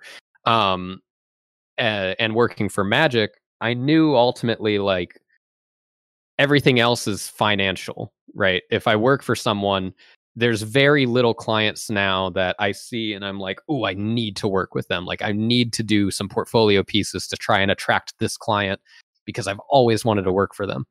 Um, that feeling's like dissipated for me um, since since getting to work with with those clients, and so I just needed a system that could better fit what I was looking for for my personal projects. Um, and freelance wasn't that system um, at the time, at least. Uh, Can you clarify the, that a little? What do you mean by yeah. that? Um, so freelance, it's like I was saying, is that when whenever I was freelancing, and most freelancers I know, they always kind of have to have that buffer, that like overlap of of jobs. Mm-hmm. And so it's it's that amount of time, and then the inconsistency as far as income goes, as far as time worked. Um, you don't have quite as good of protections because you don't have a producer that's able to negotiate and you know push back on a client and stuff and get away with that. Um, uh, and you have to handle all client communications. And so uh, for me, I was like, okay, if I can get handed consistent work and I know, like, okay, I'm going to make this much per month and the work is going to come to me, um, then I can kind of take a step back, know, like, this is my working hours. And now these are going to be the hours that I work on personal projects or whatever. Um, so just trying to have a better disconnect between that so that I wasn't going crazy being like, oh my God, I haven't worked on a personal project in in a week, you know, or two weeks and it's driving me nuts. Like um that feeling just ate away at me for a long time. Um so I had to find some sort of a better system to handle that. Got it. Okay. What's the comparison in uh in income now? Do you feel like uh it's uh, um, uh, keeping you as comfortable as freelancing? So it's weird. I uh, um I believe if I freelance now, I would make more as a freelancer technically. Um but the consistency is still the issue. Um so with with Wild Blue, I think uh my minimum is six thousand, and if I work over hours, I end up making anywhere beyond six thousand in a month. Um, and that's working six hour days, five days a week. Um, but uh, with freelance, it's like I just did. I did like a league splash art a, a couple months back, and that paid me like five thousand dollars or something for one illustration. And like it's an illustration that requires a lot of hours, but I feel like if I did, you know, that illustration plus, you know, a couple things on the side, well, that's technically more than six thousand uh, a month. You know, anywhere from seven to nine thousand, somewhere in that range. Um, but the the difference is that now with the current structure of Wild Blue that we're integrating this year, is we're starting to now have paid vacation time, uh, paid time off. We're getting uh, health insurance or slight health coverage. Um, and so now things are actually starting to feel a little bit more like a real studio and having having actual benefits. And so like you know, I just took the last uh, week week and a half off, I think, um, f- and it was all paid for by the studio and stuff. And so like having stuff like that, it's kind of you weigh you know the the benefits and drawbacks, right? I can still take on some freelance if I want to spend my spare time doing that after work hours if I need to make a little extra money because you know we want to save to go on a trip or something like that. Um, but otherwise, they they keep us fed, they keep everything you know going and fine as long as I keep up the consistency of of the work with them. So, at what level do you, would somebody be uh, considered able to join you guys? What skill sets are you guys looking for? Hmm, that's a good question. It kind of differs. Um, it it helps to be a little bit of a of a generalist. Otherwise, we can only use you for very certain things. Um, so there's artists that we've hired that. Oh, excuse me. Uh, we we've would only ever hire probably for illustration work, and it's just because they don't show as promising of concept skills, or they just don't show concepting skills in their portfolio at all. Um, but most of the time, the entry level artists that we're considering, um, we're actually looking for artists that handle game assets more. Um, so icons, UI design, uh, just stuff like that. Um, because that is, I'd say, like lowest lowest entry level bar to try and consider and get into. And it's also what most of the higher up artists have some experience in doing. So we're able to help kind of mentor those artists and build them up from there.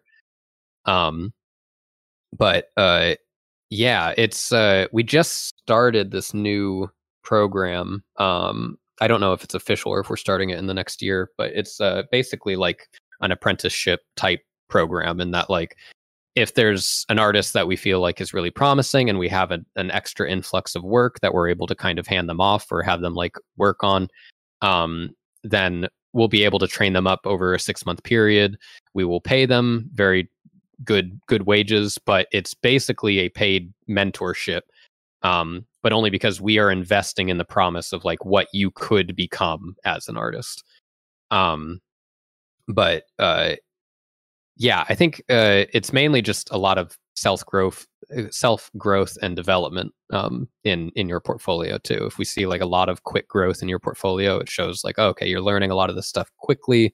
You're picking up on fundamentals really well, and you're wanting to you know do some of the high end work that we do, like illustrations for Riot or something. So a lot of places right now aren't even hiring because of uh, COVID, but remote work is something that artists can do and mm-hmm. especially with game asset stuff where uh, games are still strongly in development because that's what's getting people through the pandemic that sales are still sky high for uh, digital stuff mm-hmm. so is wild blues and uh, other game companies still hiring or is this all on freeze for you guys too? I can't speak for other game companies i don't know quite as much um, but uh, for wild blue it's fine. We had a bit of a lull in the first month of covid because a lot of studios um, had to they had to figure out how to transition right? They had to bring all their full-time in-house employees have them be home and then find out like how are we still supposed to work on these games while being separate? And so once they kind of got this quick system figured out and they adapted um, that was about a month maybe two months or so of transition period and then things were pretty much back to normal um, yeah we we haven't really seen much of a lull uh, beyond that um, and if anything, like we've grown as far as the work that we've been getting. We got a lot of work in the last like three months where it was just nonstop, like coming at us. Um, it helps that end of the year there's usually a bit of a rush. A lot of a lot of clients want to send out as much work at the end of the year as possible. Um, I think for tax purposes, but uh, yeah, so it hasn't it hasn't been too bad. So we have a question here about uh, if uh, working at Wild Blue was different from what you expected, but, but you said, mentioned earlier that you had been doing uh, work for outsourcing studios previously, so mm. probably wouldn't be.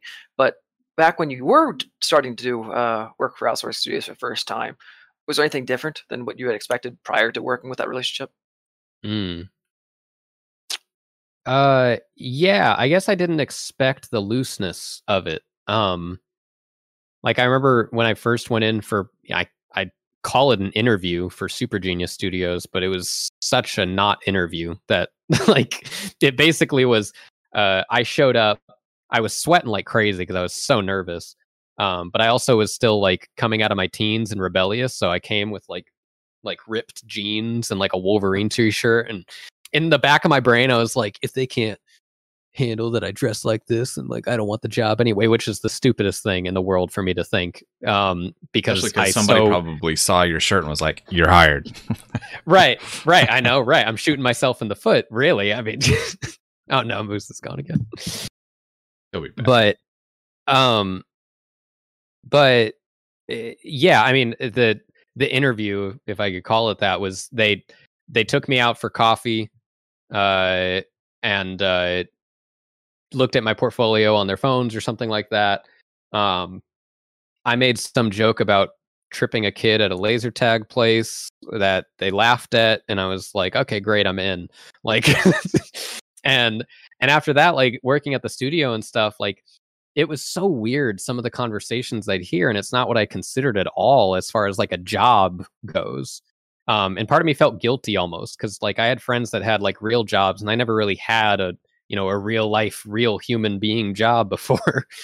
and I went from not having one to going to this place and they're talking to me about like we got free ice cream in the freezer you know we try to keep it stocked you can do that you can take your you know an hour long break or whatever that's fine. Uh, if you want to take a bit longer just let us know.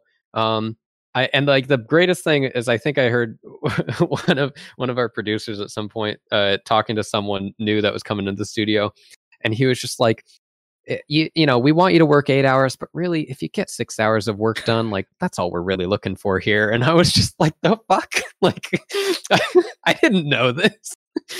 And so it was just it was uh different as far as like the looseness of everything goes and like the things that we could talk about um and and joke around about and stuff. It helped we didn't have an hr department at the time but uh because if we did we would not have gotten away with some of the conversations that we had.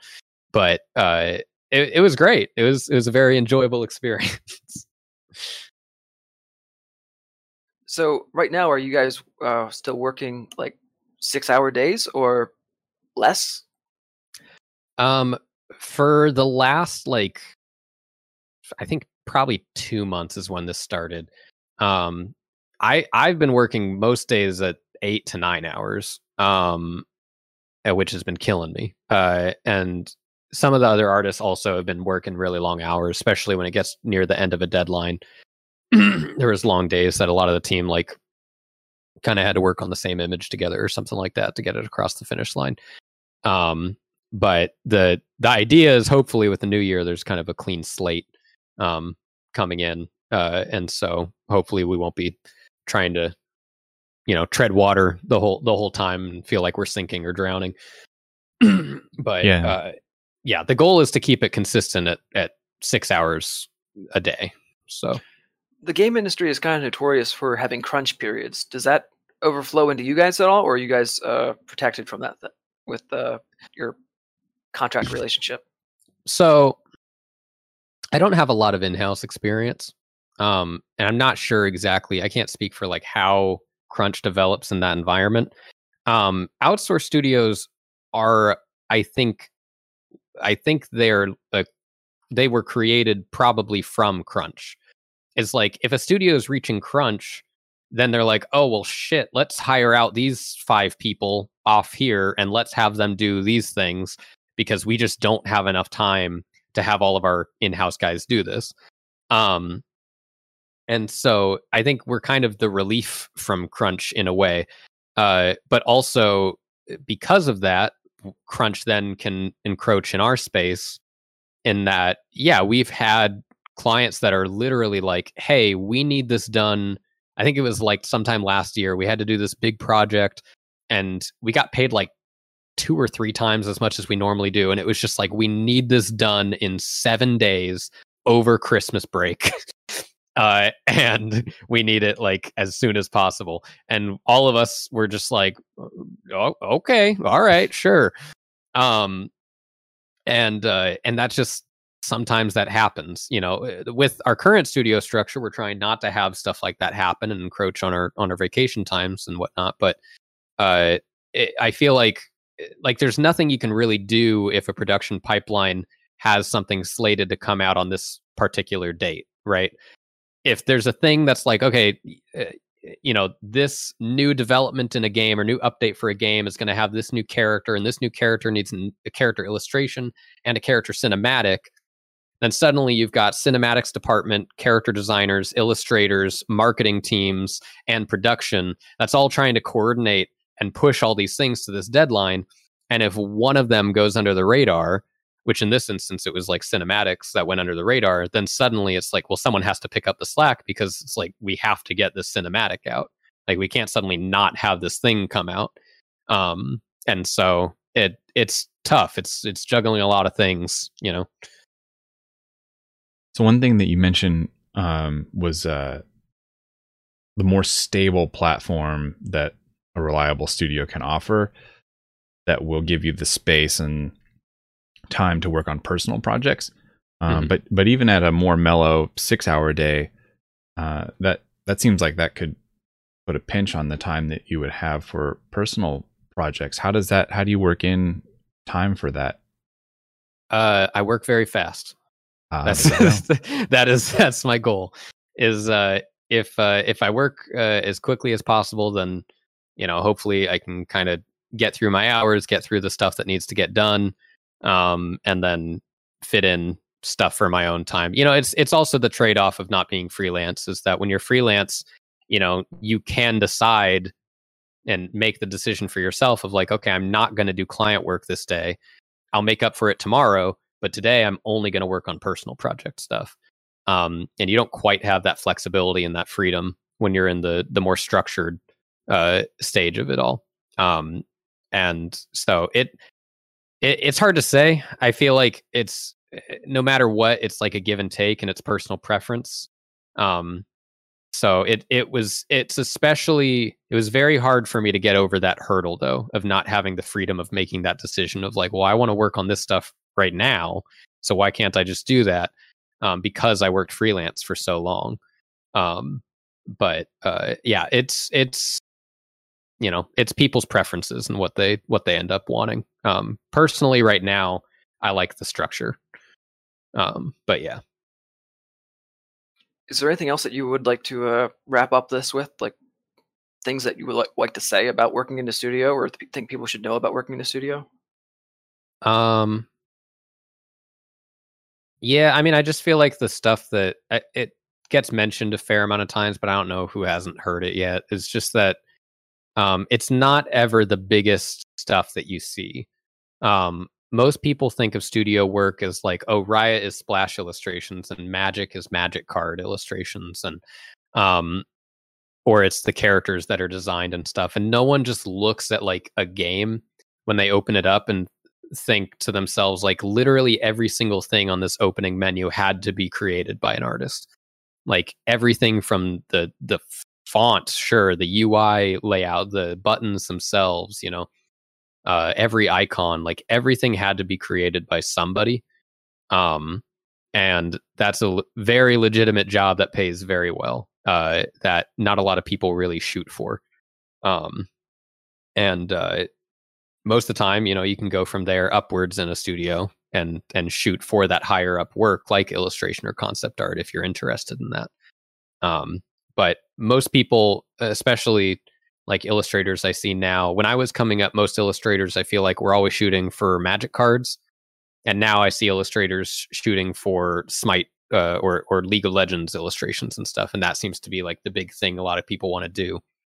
Um, but they're missing all of this other potential that's behind there. It's not like they can't still work on those things, you know, um, and eventually get those jobs, but um, you're missing all these other opportunities if you've got tunnel vision on this one goal in mind. Mm-hmm. Um, yeah, and so that that's all. That's something that comes up a lot on this show. Actually, is it like it, it's it's cool to like want to reach that peak, but you might miss a lot of other kind of like smaller sub peaks along mm-hmm. the way that can be just as rewarding, you know. And um, yeah. one of the things uh, in chat, Ali was asking about the comment that you made with not with kind of having to come to terms with not having the freedom that freelance offers of just like well i'm, I'm going to work on my thing now and i'll make up for uh, my freelance stuff tomorrow um, mm-hmm. and you kind of had to get over that. Was there anything specific that you had to do to kind of train yourself to get over that? Um it's just about having like a, a better routine for myself and adjusting that. Um freelance like i kind of had a routine but it was loose right? Like i kind of loosely could decide like oh i like to start work around this time. I'll do you know and I would write a schedule for myself every morning or something, and it would just kind of be like, all right, I'll work for one hour on this client and one hour for this client, um, two hours for them, and then afterwards, you know, I'll do two hours of my own personal stuff or whatever. Um, and it's just trying to adapt to that and know like, okay, if my morning meeting is at ten thirty for Wild Blue, well then if I start work at nine thirty, I have an hour that I can do whatever I want before I then have obligations to join this meeting and you know participate in work stuff. Um, and so, and I don't mind the routine. I actually really like it when I can get into a consistent routine and like get these things going, but only if I can fit in the things that I want to do. Right. If I if I'm part of a routine but I don't get any choice, I don't get any freedom to do something that I want, then it just feels awful and like I don't I like what am I even doing this for? Um, but uh, yeah, if I can if I can make time for it, right, then uh, then it feels a little bit better. You're very efficient. Sometimes I feel like it takes me an hour just to like sit down, get Photoshop open, get you know, get the file open, like get everything ready. By that time it would be time for the meeting.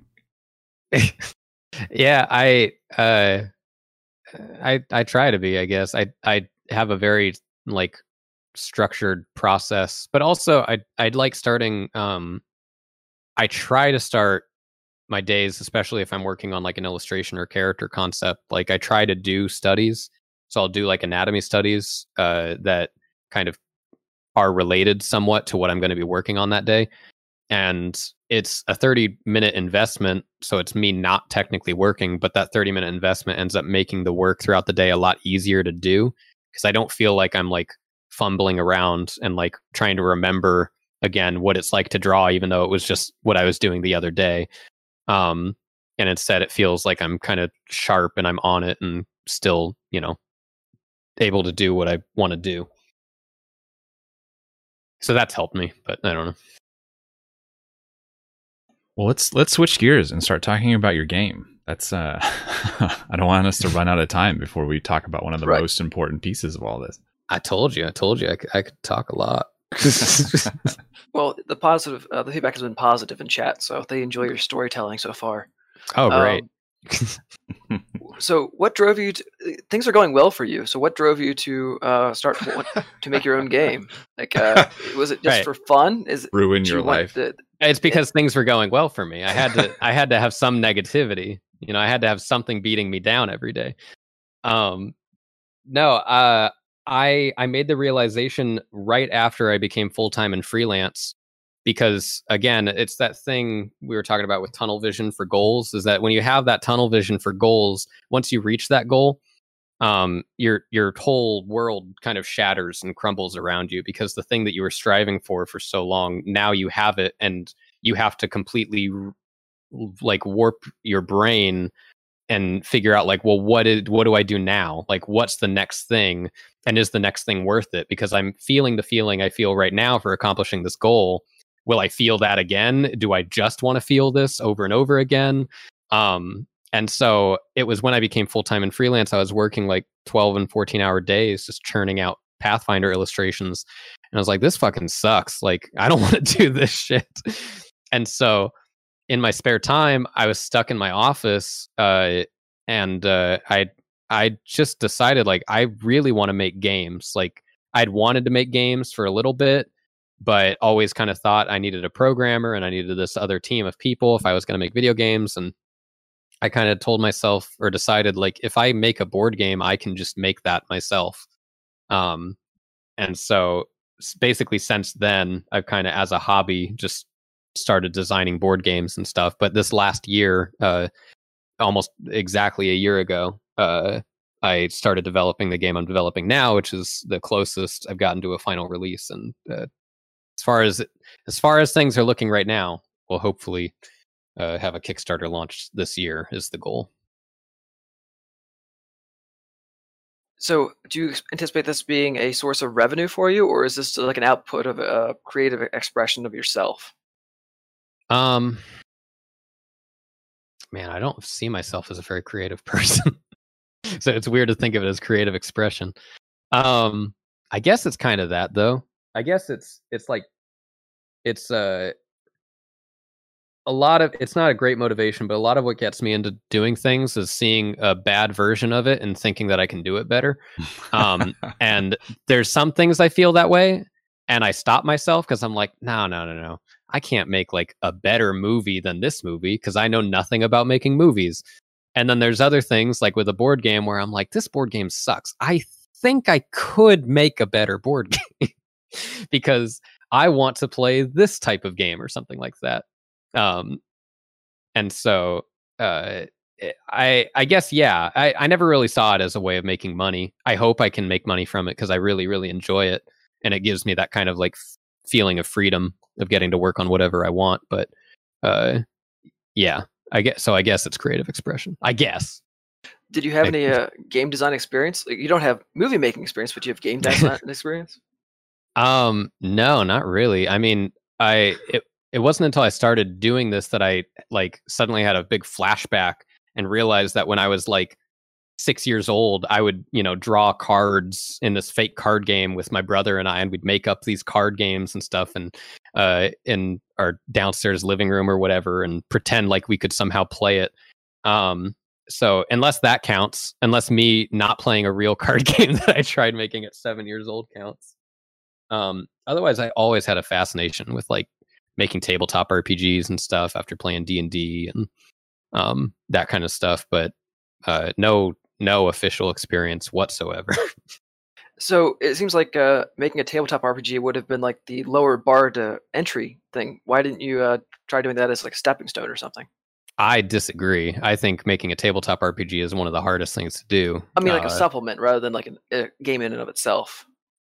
Well, because uh, I didn't want to make a supplement. Because uh, that I it it started. I feel like what a lot of supplements probably start is it starts with people home brewing their own D and D games, and they're like D and D should have this system, and so then they start doing that, and then they'll get into supplement making. But our homebrews got so crazy that me and another friend were just like, but what if the game was just like this? What if the whole game was just like this thing? And that's what got us set off on it. Um, and so I did work on a tabletop RPG for like three or four months. Uh, and I'm glad that died because I have no idea. I there's so many things I started and stopped on, and I look back and I'm like, thank God I didn't do that because I was an idiot. I did not know what I was doing at all, and I'm I'm sure I'm going to have that same feeling a year from now when I look back on the game I'm working on now. well, I mean, if you stopped everything that you're doing just because you you know felt inadequate about it. We'd, we'd never get anything done. Oh no, that's why I'm gonna I'm gonna come out with this one, and then still I'm gonna be horribly embarrassed. Other people will say they like it, and I'll be all bashful and be like, "No, stop, it's bad." You know, mm, it's gonna be that thing. I I know that you're part of a you know kind of like a small group of of game makers. There's this sort of you know little Discord group that you guys have, and do you feel like that helps you like uh, like kind of like a I don't want to put words in your guys' mouth, but do you see it as like kind of like an accountability group where you all sort of keep each other honest and moving forward? That's actually the exact word that we use okay. um, when when talking about it. So it's perfect. Uh, yeah, uh, it's weird because it seems like such a no brainer. But when I was getting better at art, I had accountability from other artists in you know sketchbooks I'd post on or forums or whatever. And uh, we started this i don't think we even thought of it as like an accountability thing. I think we just got together because um yeah like my friend gavin and i we were talking about making games because he had made a game bullets and teeth uh, a, a, few years ago. And uh him and i were in a uh, at a cabin with uh our significant others and just got to talking about game design because i was working on a game and um eh, I guess like he had started talking to his friend and they started developing the sequel to Bullets and Teeth uh, shortly after that. And uh, fast forward a couple months later, and uh, Gavin introduced me to Tyler, who's also been working on a game for two years, and uh, we we just started getting together once a week, and we were like, let's just test our games. Let's just get these out. Like we all want to do this and and complete this project of ours. So like let's do this. And I think every single week since March, we've gotten together and tested once a week, except for, you know, one or two here or there.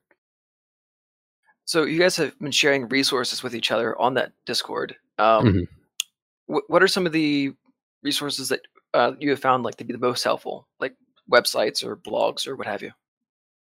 Um, I don't know. There's tons of good videos out there on YouTube. Like I love Game Maker's Toolkit. Um, Mark Brown's videos are really, really good. Um, Extra Credits has an awesome video series on game design.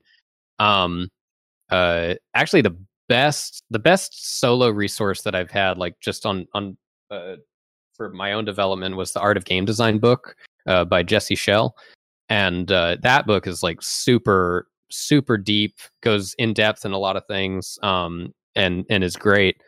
Uh, but uh, I actually think the biggest thing has just been forcing myself to present what I think of as a game to other people, and then hearing and seeing their reactions.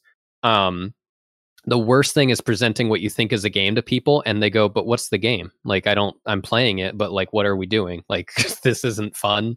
This isn't anything. Um and uh it's a lot of parallels i feel like with art development when growing that uh and presenting art to someone and thinking like oh this is cool. I made this thing. Like i'm excited to show it. And other people are like fucking sucks. Like the anatomy is all wrong. And i'm like oh okay. I guess you're right. Uh and so basically just forcing myself is essentially like doing a new portfolio piece or a new drawing or something, you know, every week and showing it to someone and having them critique it. That's what I'm doing, but with a game. Um, and it's grown and changed like so much in that amount of time. So when I did, you mentioned Changelab. When I uh, play tested with you one time ago, it was a card game crossed with a board game. Yeah. Uh, what will you describe it as now? What's the elevator pitch? Uh, I believe it's uh, the the way I tried to summarize it was fast paced tactical uh, miniatures game, um, and I think that's the most like succinct. I don't. I've never used that word, so I'm hoping that's using it correctly. That's way correct. of putting it. Thank God. Um, I think that's the the best way to put it. Um, it doesn't use cards anymore.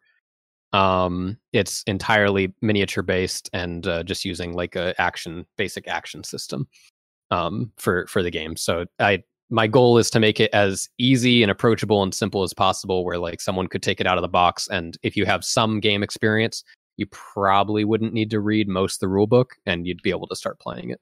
Without knowing anything about your game, I immediately wanted to say, so it's like Warhammer in a board game. kind of uh, in my in my little experience getting uh, and learning all this stuff i've had to research a lot of other board games and it turns out uh, a lot of people kind of like refer to my game like kind of like mobas they mention league of legends uh, and it's not quite like that. It's i guess it's more like world of warcraft arenas if you could kind of compare it um, but uh, there's a lot of games that actually are just miniature tactics games that straight out of the box you know you start and you pick either a faction or class or something and um, apparently there's actually a big big genre bloated genre of like uh, miniature sports games basically where it's kind of Hmm. like you know it's futuristic sports of these heroes fighting it out or duking it out in an arena and um, so there, there's a lot out there. There's a lot more games than I thought there were out there. That's for sure. So I know from my experience when I was uh, doing indie game design and even before then with Project Spark that people would bite off a lot more than they can chew when it comes to making a, a game, whether it's a video game or a board game. hmm How did you manage the scope of the game to be something that you yourself could handle? Um, well, I thought it was going to be a much smaller game than it ended up becoming. Um, then it became a huge game, and now it's back down to a somewhat smaller game. Uh, but really, I just I because of all the projects I've done in the past, I just kind of told myself like, uh, whatever it is, I'll I'll do it. Like it's not a tabletop RPG, you know. So thank God for that. Like if it were that, I don't think I'd be able to do all the work that goes into it. But um, I just kind of decided like I'm gonna I'm gonna go for what is a more fun game and not worry as much about the art requirements and art assets. Um, I have to worry about production costs. So like amount of miniatures, complexity of miniatures, whether they're painted or not, stuff like that needs to go into consideration. But otherwise, uh, yeah, I I just tried not to think about that and make the most fun game. And luckily, the more fun game did not involve individual cards with unique illustration. so thank God for that. when you st- said that it started growing much larger than you initially anticipated did you have to like kill some darlings in order to scale it back or did you s- see it coming and then be like whoa whoa whoa back off from that gotta make it small again Um, basically, I started the game in a not great place, and I think it's just purely out of inexperience. Hmm. Um, I didn't know what I wanted the game to, what I wanted the game's core mechanics to play like. I didn't know why I was excited about designing this type of game. Um, and I thought for a long time that it was the win condition um, of, of the game. And then I realized that I actually just love playing games like Overwatch or Super Smash Bros or I'm not a big league player, but like the thing I love most are like the champions that you get to play and the characters and the different ways you can play the same kind of game depending on the character you're playing. And so that's when I was like, oh, that's just what I want to design. Like I want like a system where I can let these characters shine through in the gameplay. Um, so then I I then just had to scrap my entire win condition that was in the game for like I think since the beginning of it, and that was like six months into development. Um, and then there was another one to two months of figuring out what it was going to be replaced with in order to make these characters really like flourish and shine correctly in the game design. Um, and I think it's in a pretty good place now, but we'll we'll see in the next couple months. What was the driving force for deciding how the game game's going to play? Was do you look for what the audience would like, or was this purely driven on what Forrest cared about? It's just what's fun. Um, I I realized uh, when after enough tests that like ended in it either ended in frustration, it ended abruptly, and it just felt weird. Um, I I ended up I opened up that art of game design book, which I'd read at that point, but I just wanted a refresher course, and uh, kind of looked at um, uh, the author goes over interest curves and uses it in an example of uh, being like an entertainer. Like if you're an entertainer on stage, or you're, you know, even it goes into movies as well, is like you kind of start, you know, with that big explosion, right, of excitement, and then you kind of have these little escalating hills, and then there's a grand finale, um, and then hopefully people leave like kind of wanting a little bit more, like slightly more excited than when they came in, but not like as excited as the grand finale because that's just not reasonable. Um, and uh, I drew the interest curve out of my game and how it played. And uh, there was a little bump, which is that's basically choosing your character in the beginning, which I consider is the hook of the game. So a little bump, and then it just slowly increases. like it's like a single small little hill, and it's not even that great of a hill that goes upwards in excitement. Um, and so i just uh, was like i need to find out like how do i get those those bumps you know how do i get those moments of of excitement where people are seeing the game changing and they care about it and they're invested in it Did you do any research into other similar games? Yeah i've looked at a lot um brutality super fantasy brawl uh, or some recent ones uh Aristeia is one i re- looked at recently uh, I was just recommended Rum and Bones is like a it's like a pirate MOBA board game.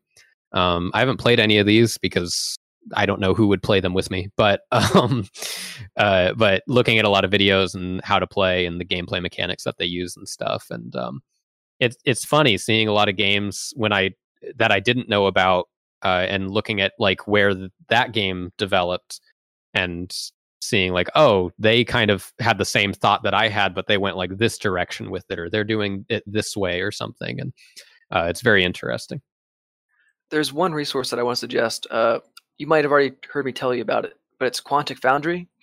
They have a Mm, yeah. board game motivation board game motivation profile. So if you Yeah. fill it out with games that are in a certain genre that you like, or if you're a gamer, if, if you're a game designer, the game similar to yours, it'll spit out other similar recommendations.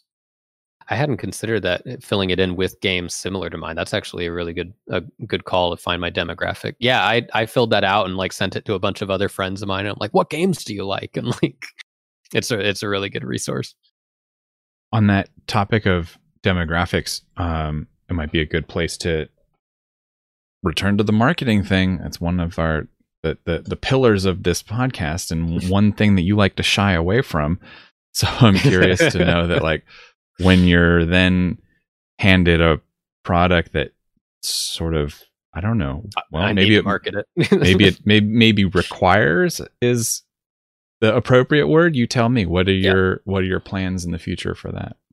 Yeah, so I've talked to a couple people about it. Um, not only uh, friends Gavin and Kevin that designed Bullets and Teeth, and talked to them about what they ended up doing. But um, recently had a discussion with the guy that designed the game Madara on Kickstarter, um, and it seems just basically uh, it's not the greatest way of doing it. But unless you have previous clout uh, for your name, like uh, the Oatmeal designing exploding kittens on Kickstarter or something, um, which I don't have. Uh, then you just kind of have to uh, shovel a lot of money into ads.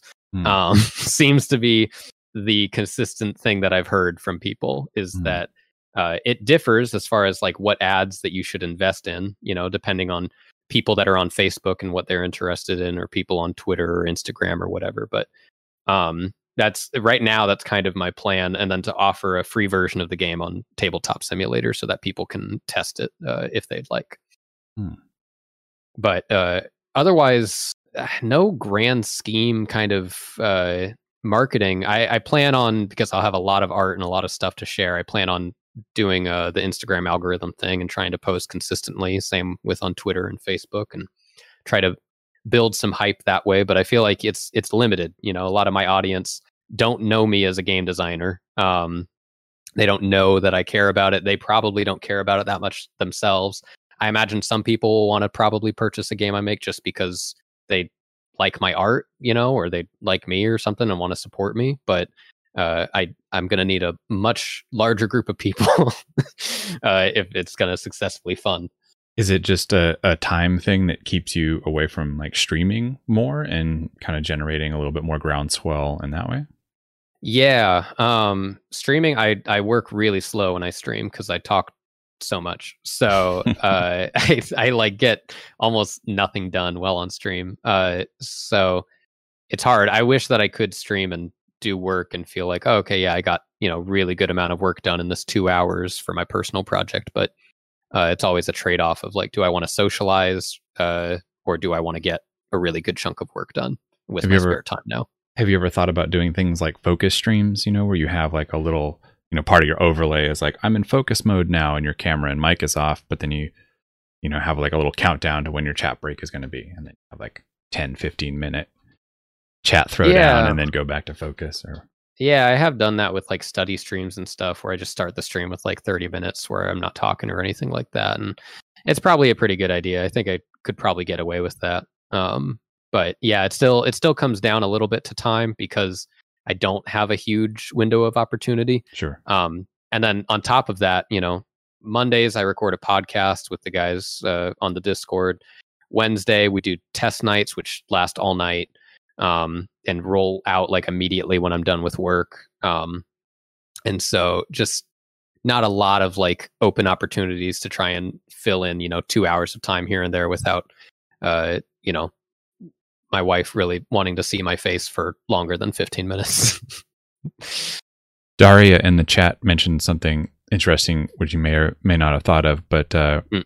finding people who are influencers influencers in your market and actually paying them for posts. Is that something that you would think about doing?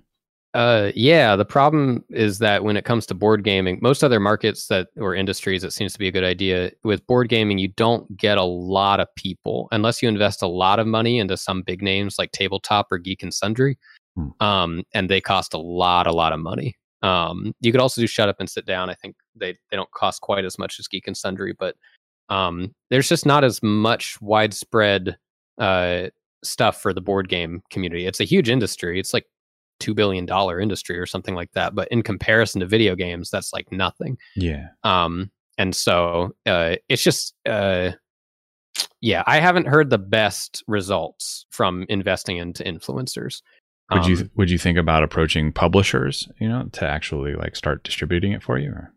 Yeah, it really depends on the type of publisher. I've also heard some not great stories with with them. Uh, a lot of publishers, uh, it, depending on how the the contract goes, they can make a lot of actual design decisions, Hmm. um, decisions to move away from what you maybe initially intended for the game.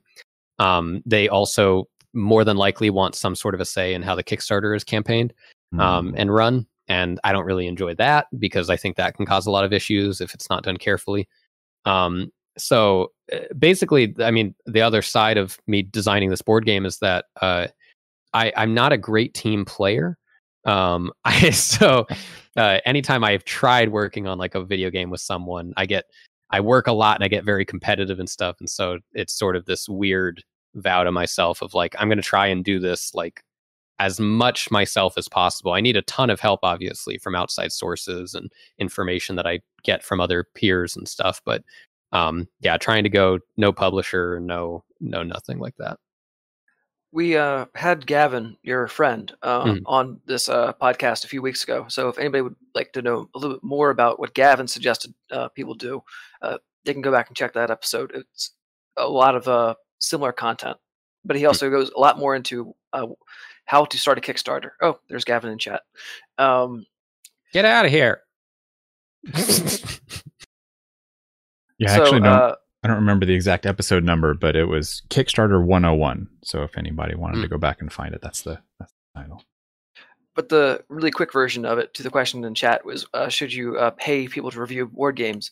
Uh, there's a little bit of return on it with uh, some, but Facebook ads were far better in Gavin's experience and uh, I mean to go in line with that, when when uh, talking to another developer, they had mentioned that Facebook was their least uh, profitable, and that they'd actually mentioned that the website Kicktraq um, was was surprisingly good for them, which I'd never heard of. It's a K I C K uh, T R A Q dot com.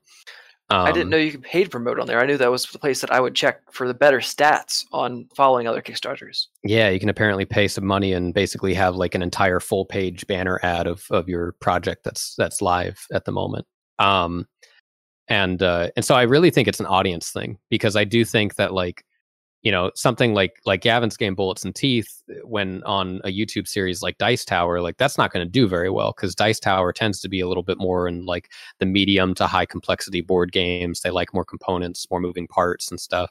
Um and uh so it, i don't think it would do as well as far as like paying them to be the influencers to review your product but if it's something like my game i i don't even think my game counts eh, towards something they'd probably be interested in but it's like closer as far as like what they would maybe seem interested in. So it just depends. It depends on who you're reaching out to.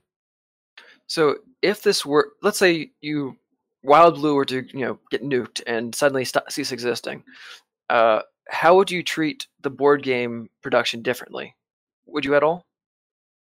Probably not I just I would take on whatever freelance, you know, and uh and just try and fit in board game work, you know, 1 to 2 hours a day here and there where I can and um I mean there's not much else I can do really uh without some sort of like consistent funding other than you know, I could work like a lot for 1 month and then take a month off using some of the extra funds I collected. I know some artists that have done that to build up uh, time and momentum for kind of launching a product. And I might do that during the Kickstarter period and just take a month off. But uh, if that were the case, but otherwise, yeah, I think the plan is is at this point it's just keep chugging along with what time I have.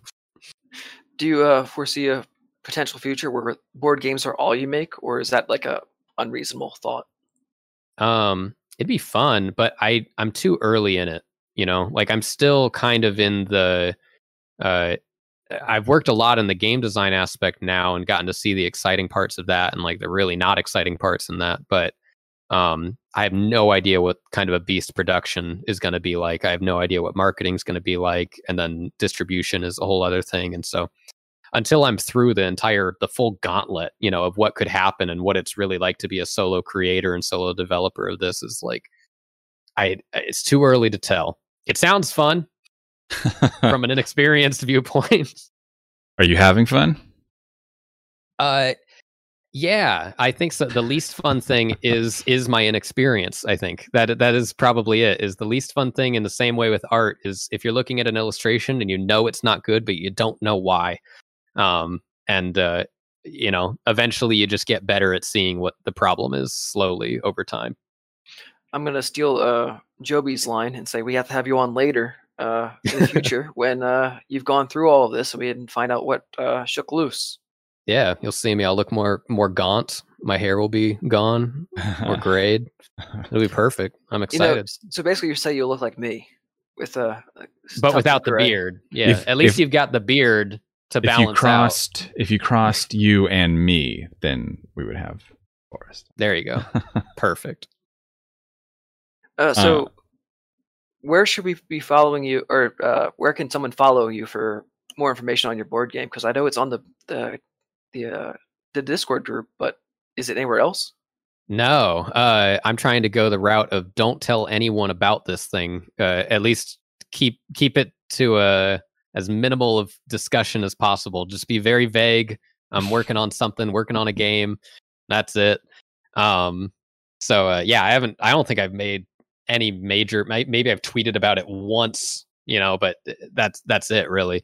Um, but I will, you know, when the time comes, it'll just be Twitter, Facebook, uh, Instagram, you know, anywhere you can find me i'll be posting it all over i'll be posting the art that i do for it on my art station and uh, but it's probably going to come in one big chunk you know So, uh, your Discord server is open to the public, Mhm. um, and people could go in there and, if they were like super fans of yours, follow along there, right? uh yeah i think it's everything is totally open as far as i know so anything that we post and like you know the game makers section if i post some update on my game i think it's visible to people otherwise just the general game makers is uh is open um so anything we talk about in there share in there uh is, is open to people And if somebody were interested in making their own game, they could join the server and get the game maker role and participate in the uh, playtest as well. Absolutely. Yeah. So far, uh, it's still a relatively small group of game developers, but since starting, I think we've gotten three or four people that have come in and showcased their their own games, and we've tested it. And we have a weekly sign up sheet, and it's totally open. So if you come in and you're interested in either playing, uh, talking about it, uh, testing your own game, whatever, uh, it's it's free to whoever's interested in it. Jibby, do you have any questions before we wrap this uh, portion up and go to the uh, questions that we didn't get to earlier? Uh, well, that's what I was going to say. I was going to uh, just mention that, uh, yeah, there was a couple that we had on hand. Uh, one of them goes back to the beginning when you mentioned that you no longer view the progression uh, in linear terms, in terms of moving from Paizo to D and D to Magic. Mm. Um, and uh, it was Sam Peterson that asked this question, and Hmm. he was int- he was I like curious Sam. He's good people. definitely good. Shout out Sam Peterson. And uh, he was curious if you would be willing to expand on that a little bit. Like, how has that changed? And how do you view Um, it now? it's more of like a means to an end, right? Is like I, when I got work with Magic, um, it was like the most triumphant moment I think I've ever felt. It was so insane, you know, and it's great and it's a great moment to strive for. But now, if I get asked to do a Magic card, I'm like, eh, like, like I don't know if I will this time, you know, and that feeling, I think and that's me you know i think some people can get really stoked and like really want to work on that ip some more and get really involved and a lot of people just have an entire career of being a magic artist but um for me it's like i knew once i started working with them even if i worked with them like consistently for years uh, with them as a client they were still just a client to me. Um, you know they were still just my income and what i need in order to pay my rent or pay my mortgage or whatever it is. Um, and uh, I mean, uh, something like a game. Uh, in my in my case, the game for me was something that I could latch onto. That it didn't. It wasn't about the money. You know, it was just about something I wanted to do. Um, I want to make a game because I want to play a game like this. You know, and so and same reason. Like I I think a better reason to make art is you want to make a piece of art because you want to see art like this you know you you haven't seen something like this. You want to get it off your chest and get it out there into the world and make it.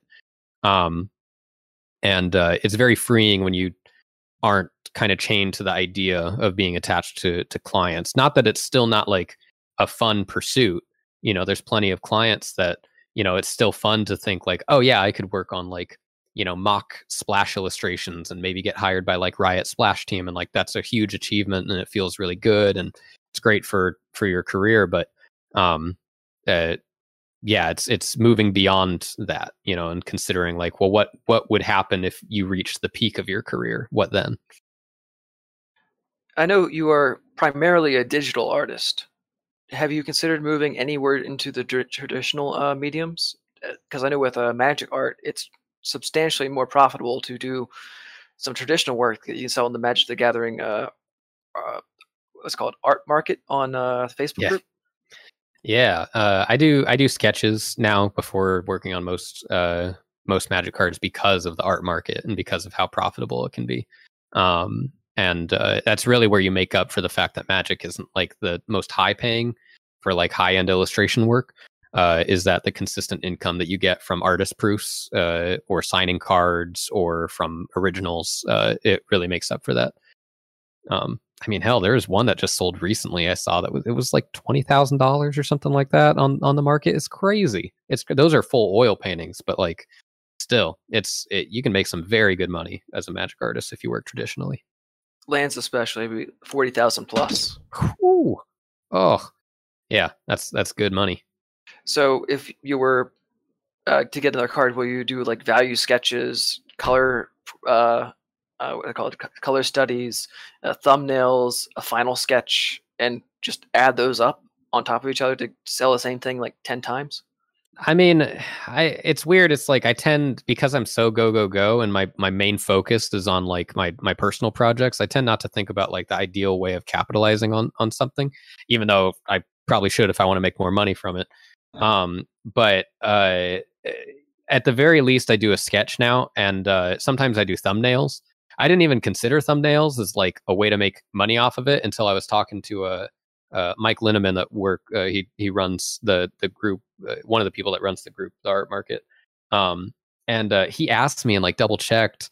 He's like, "You said that you didn't have like any original sketches for your Bolt Hound uh, image that you did," and I just kind of like off the cuff was like, "I mean, I think I have some like sketchbook sketches," and I sent him a photo, and it was like some thumbnails and a bunch of drawings of dogs or studies of dogs I did around. And he was like, "This is perfect. Why didn't you send this to me?" And I was like, "Ah, I didn't know. I didn't.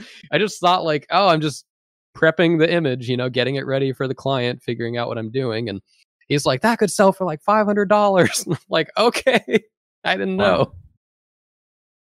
Yeah, so, it's like a yeah. five five hundred dollar, like two hundred to five hundred, maybe even fifteen hundred for uh for a sketch, Hmm. and you can get a slightly less for the thumbnails, slightly less for the color studies, and slightly less for the uh, value studies if someone wanted to go that route. Yeah. Um, depending on the the value of the card too. If the card is really rare, um, uh, or a really sought after card, then yeah, it becomes even you know exponentially uh, more valuable. And I do have one more question. Uh, you said you were doing work for Paizo, and that was paying your bills. But my understanding was Paizo pays fifteen uh, one hundred fifty dollars per character. How many hours were you spending on these characters? Was it like a two hour character or what? So, um, I whenever I started first working with them, I knew I could not keep working like this, uh, otherwise I would die. Oh no. Um, We'll right but back. so I knew I, I couldn't keep working like this. Otherwise, I knew that I, I was I was probably literally going to die if I kept that pace up.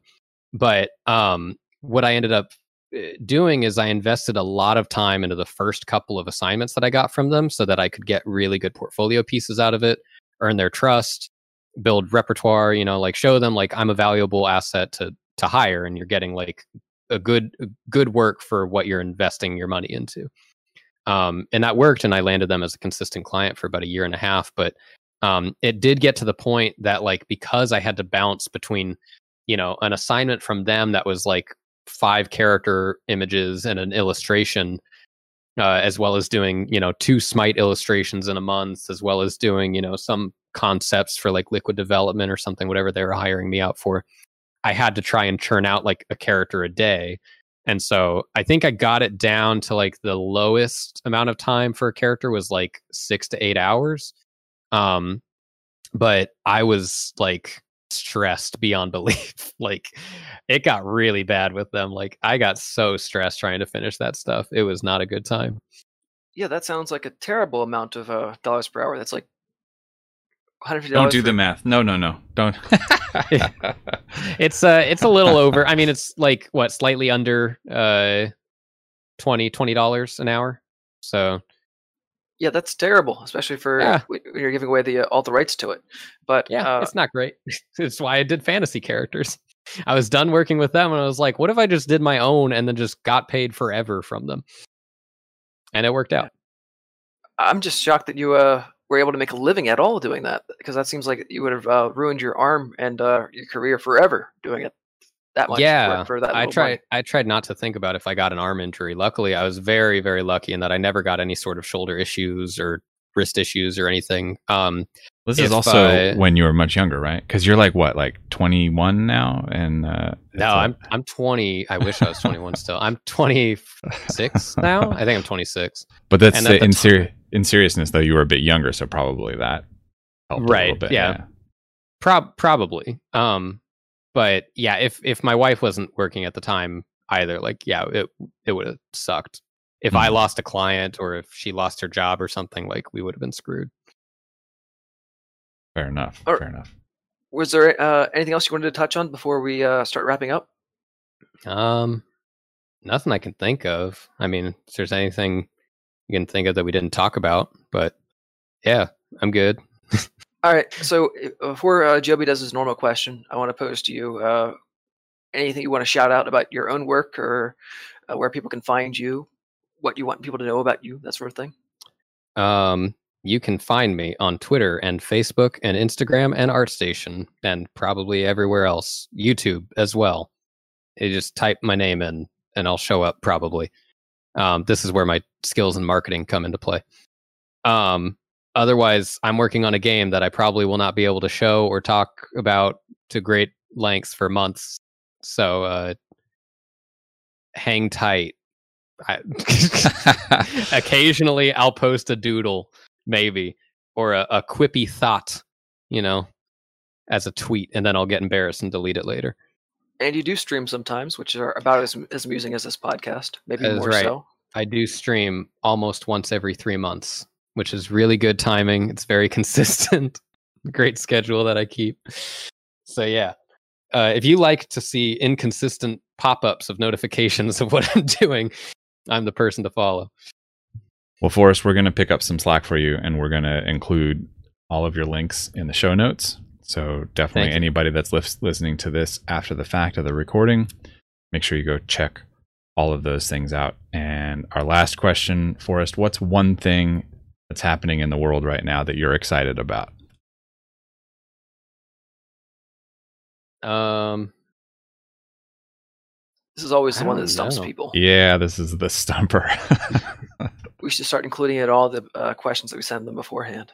um to get real i'm actually i'm i'm very happy to see uh progress in uh, a vaccine for covid because um one thing i mean obviously for the the amazing you know reasons of how it will help other people out there but as a selfish reason um it's very hard trying to develop a board game when you c- don't have people to play with uh, and you can't see your friends as consistently as you'd like and so uh, yeah i'm looking forward to being able to actually spend time with people uh, in person again more consistently and without fear and stuff so uh, still a ways away but it's going to be nice when it happens well, that got a rounding, that got a standing ovation in chat. So kudos for that. great well, Forrest, man, this has been a whirlwind. I, I'm stoked on how much we we covered. Um, it's really exciting to talk to you about all the things that you're doing. And Moose is absolutely correct. Um, I say it a lot, but I really mean it. We got to have you back on and catch up with you on all of these things in the future. Um, Yeah. yeah. And so, thank you so much for your time, man. I know you're super busy, and it really means a lot that you took the time for us today.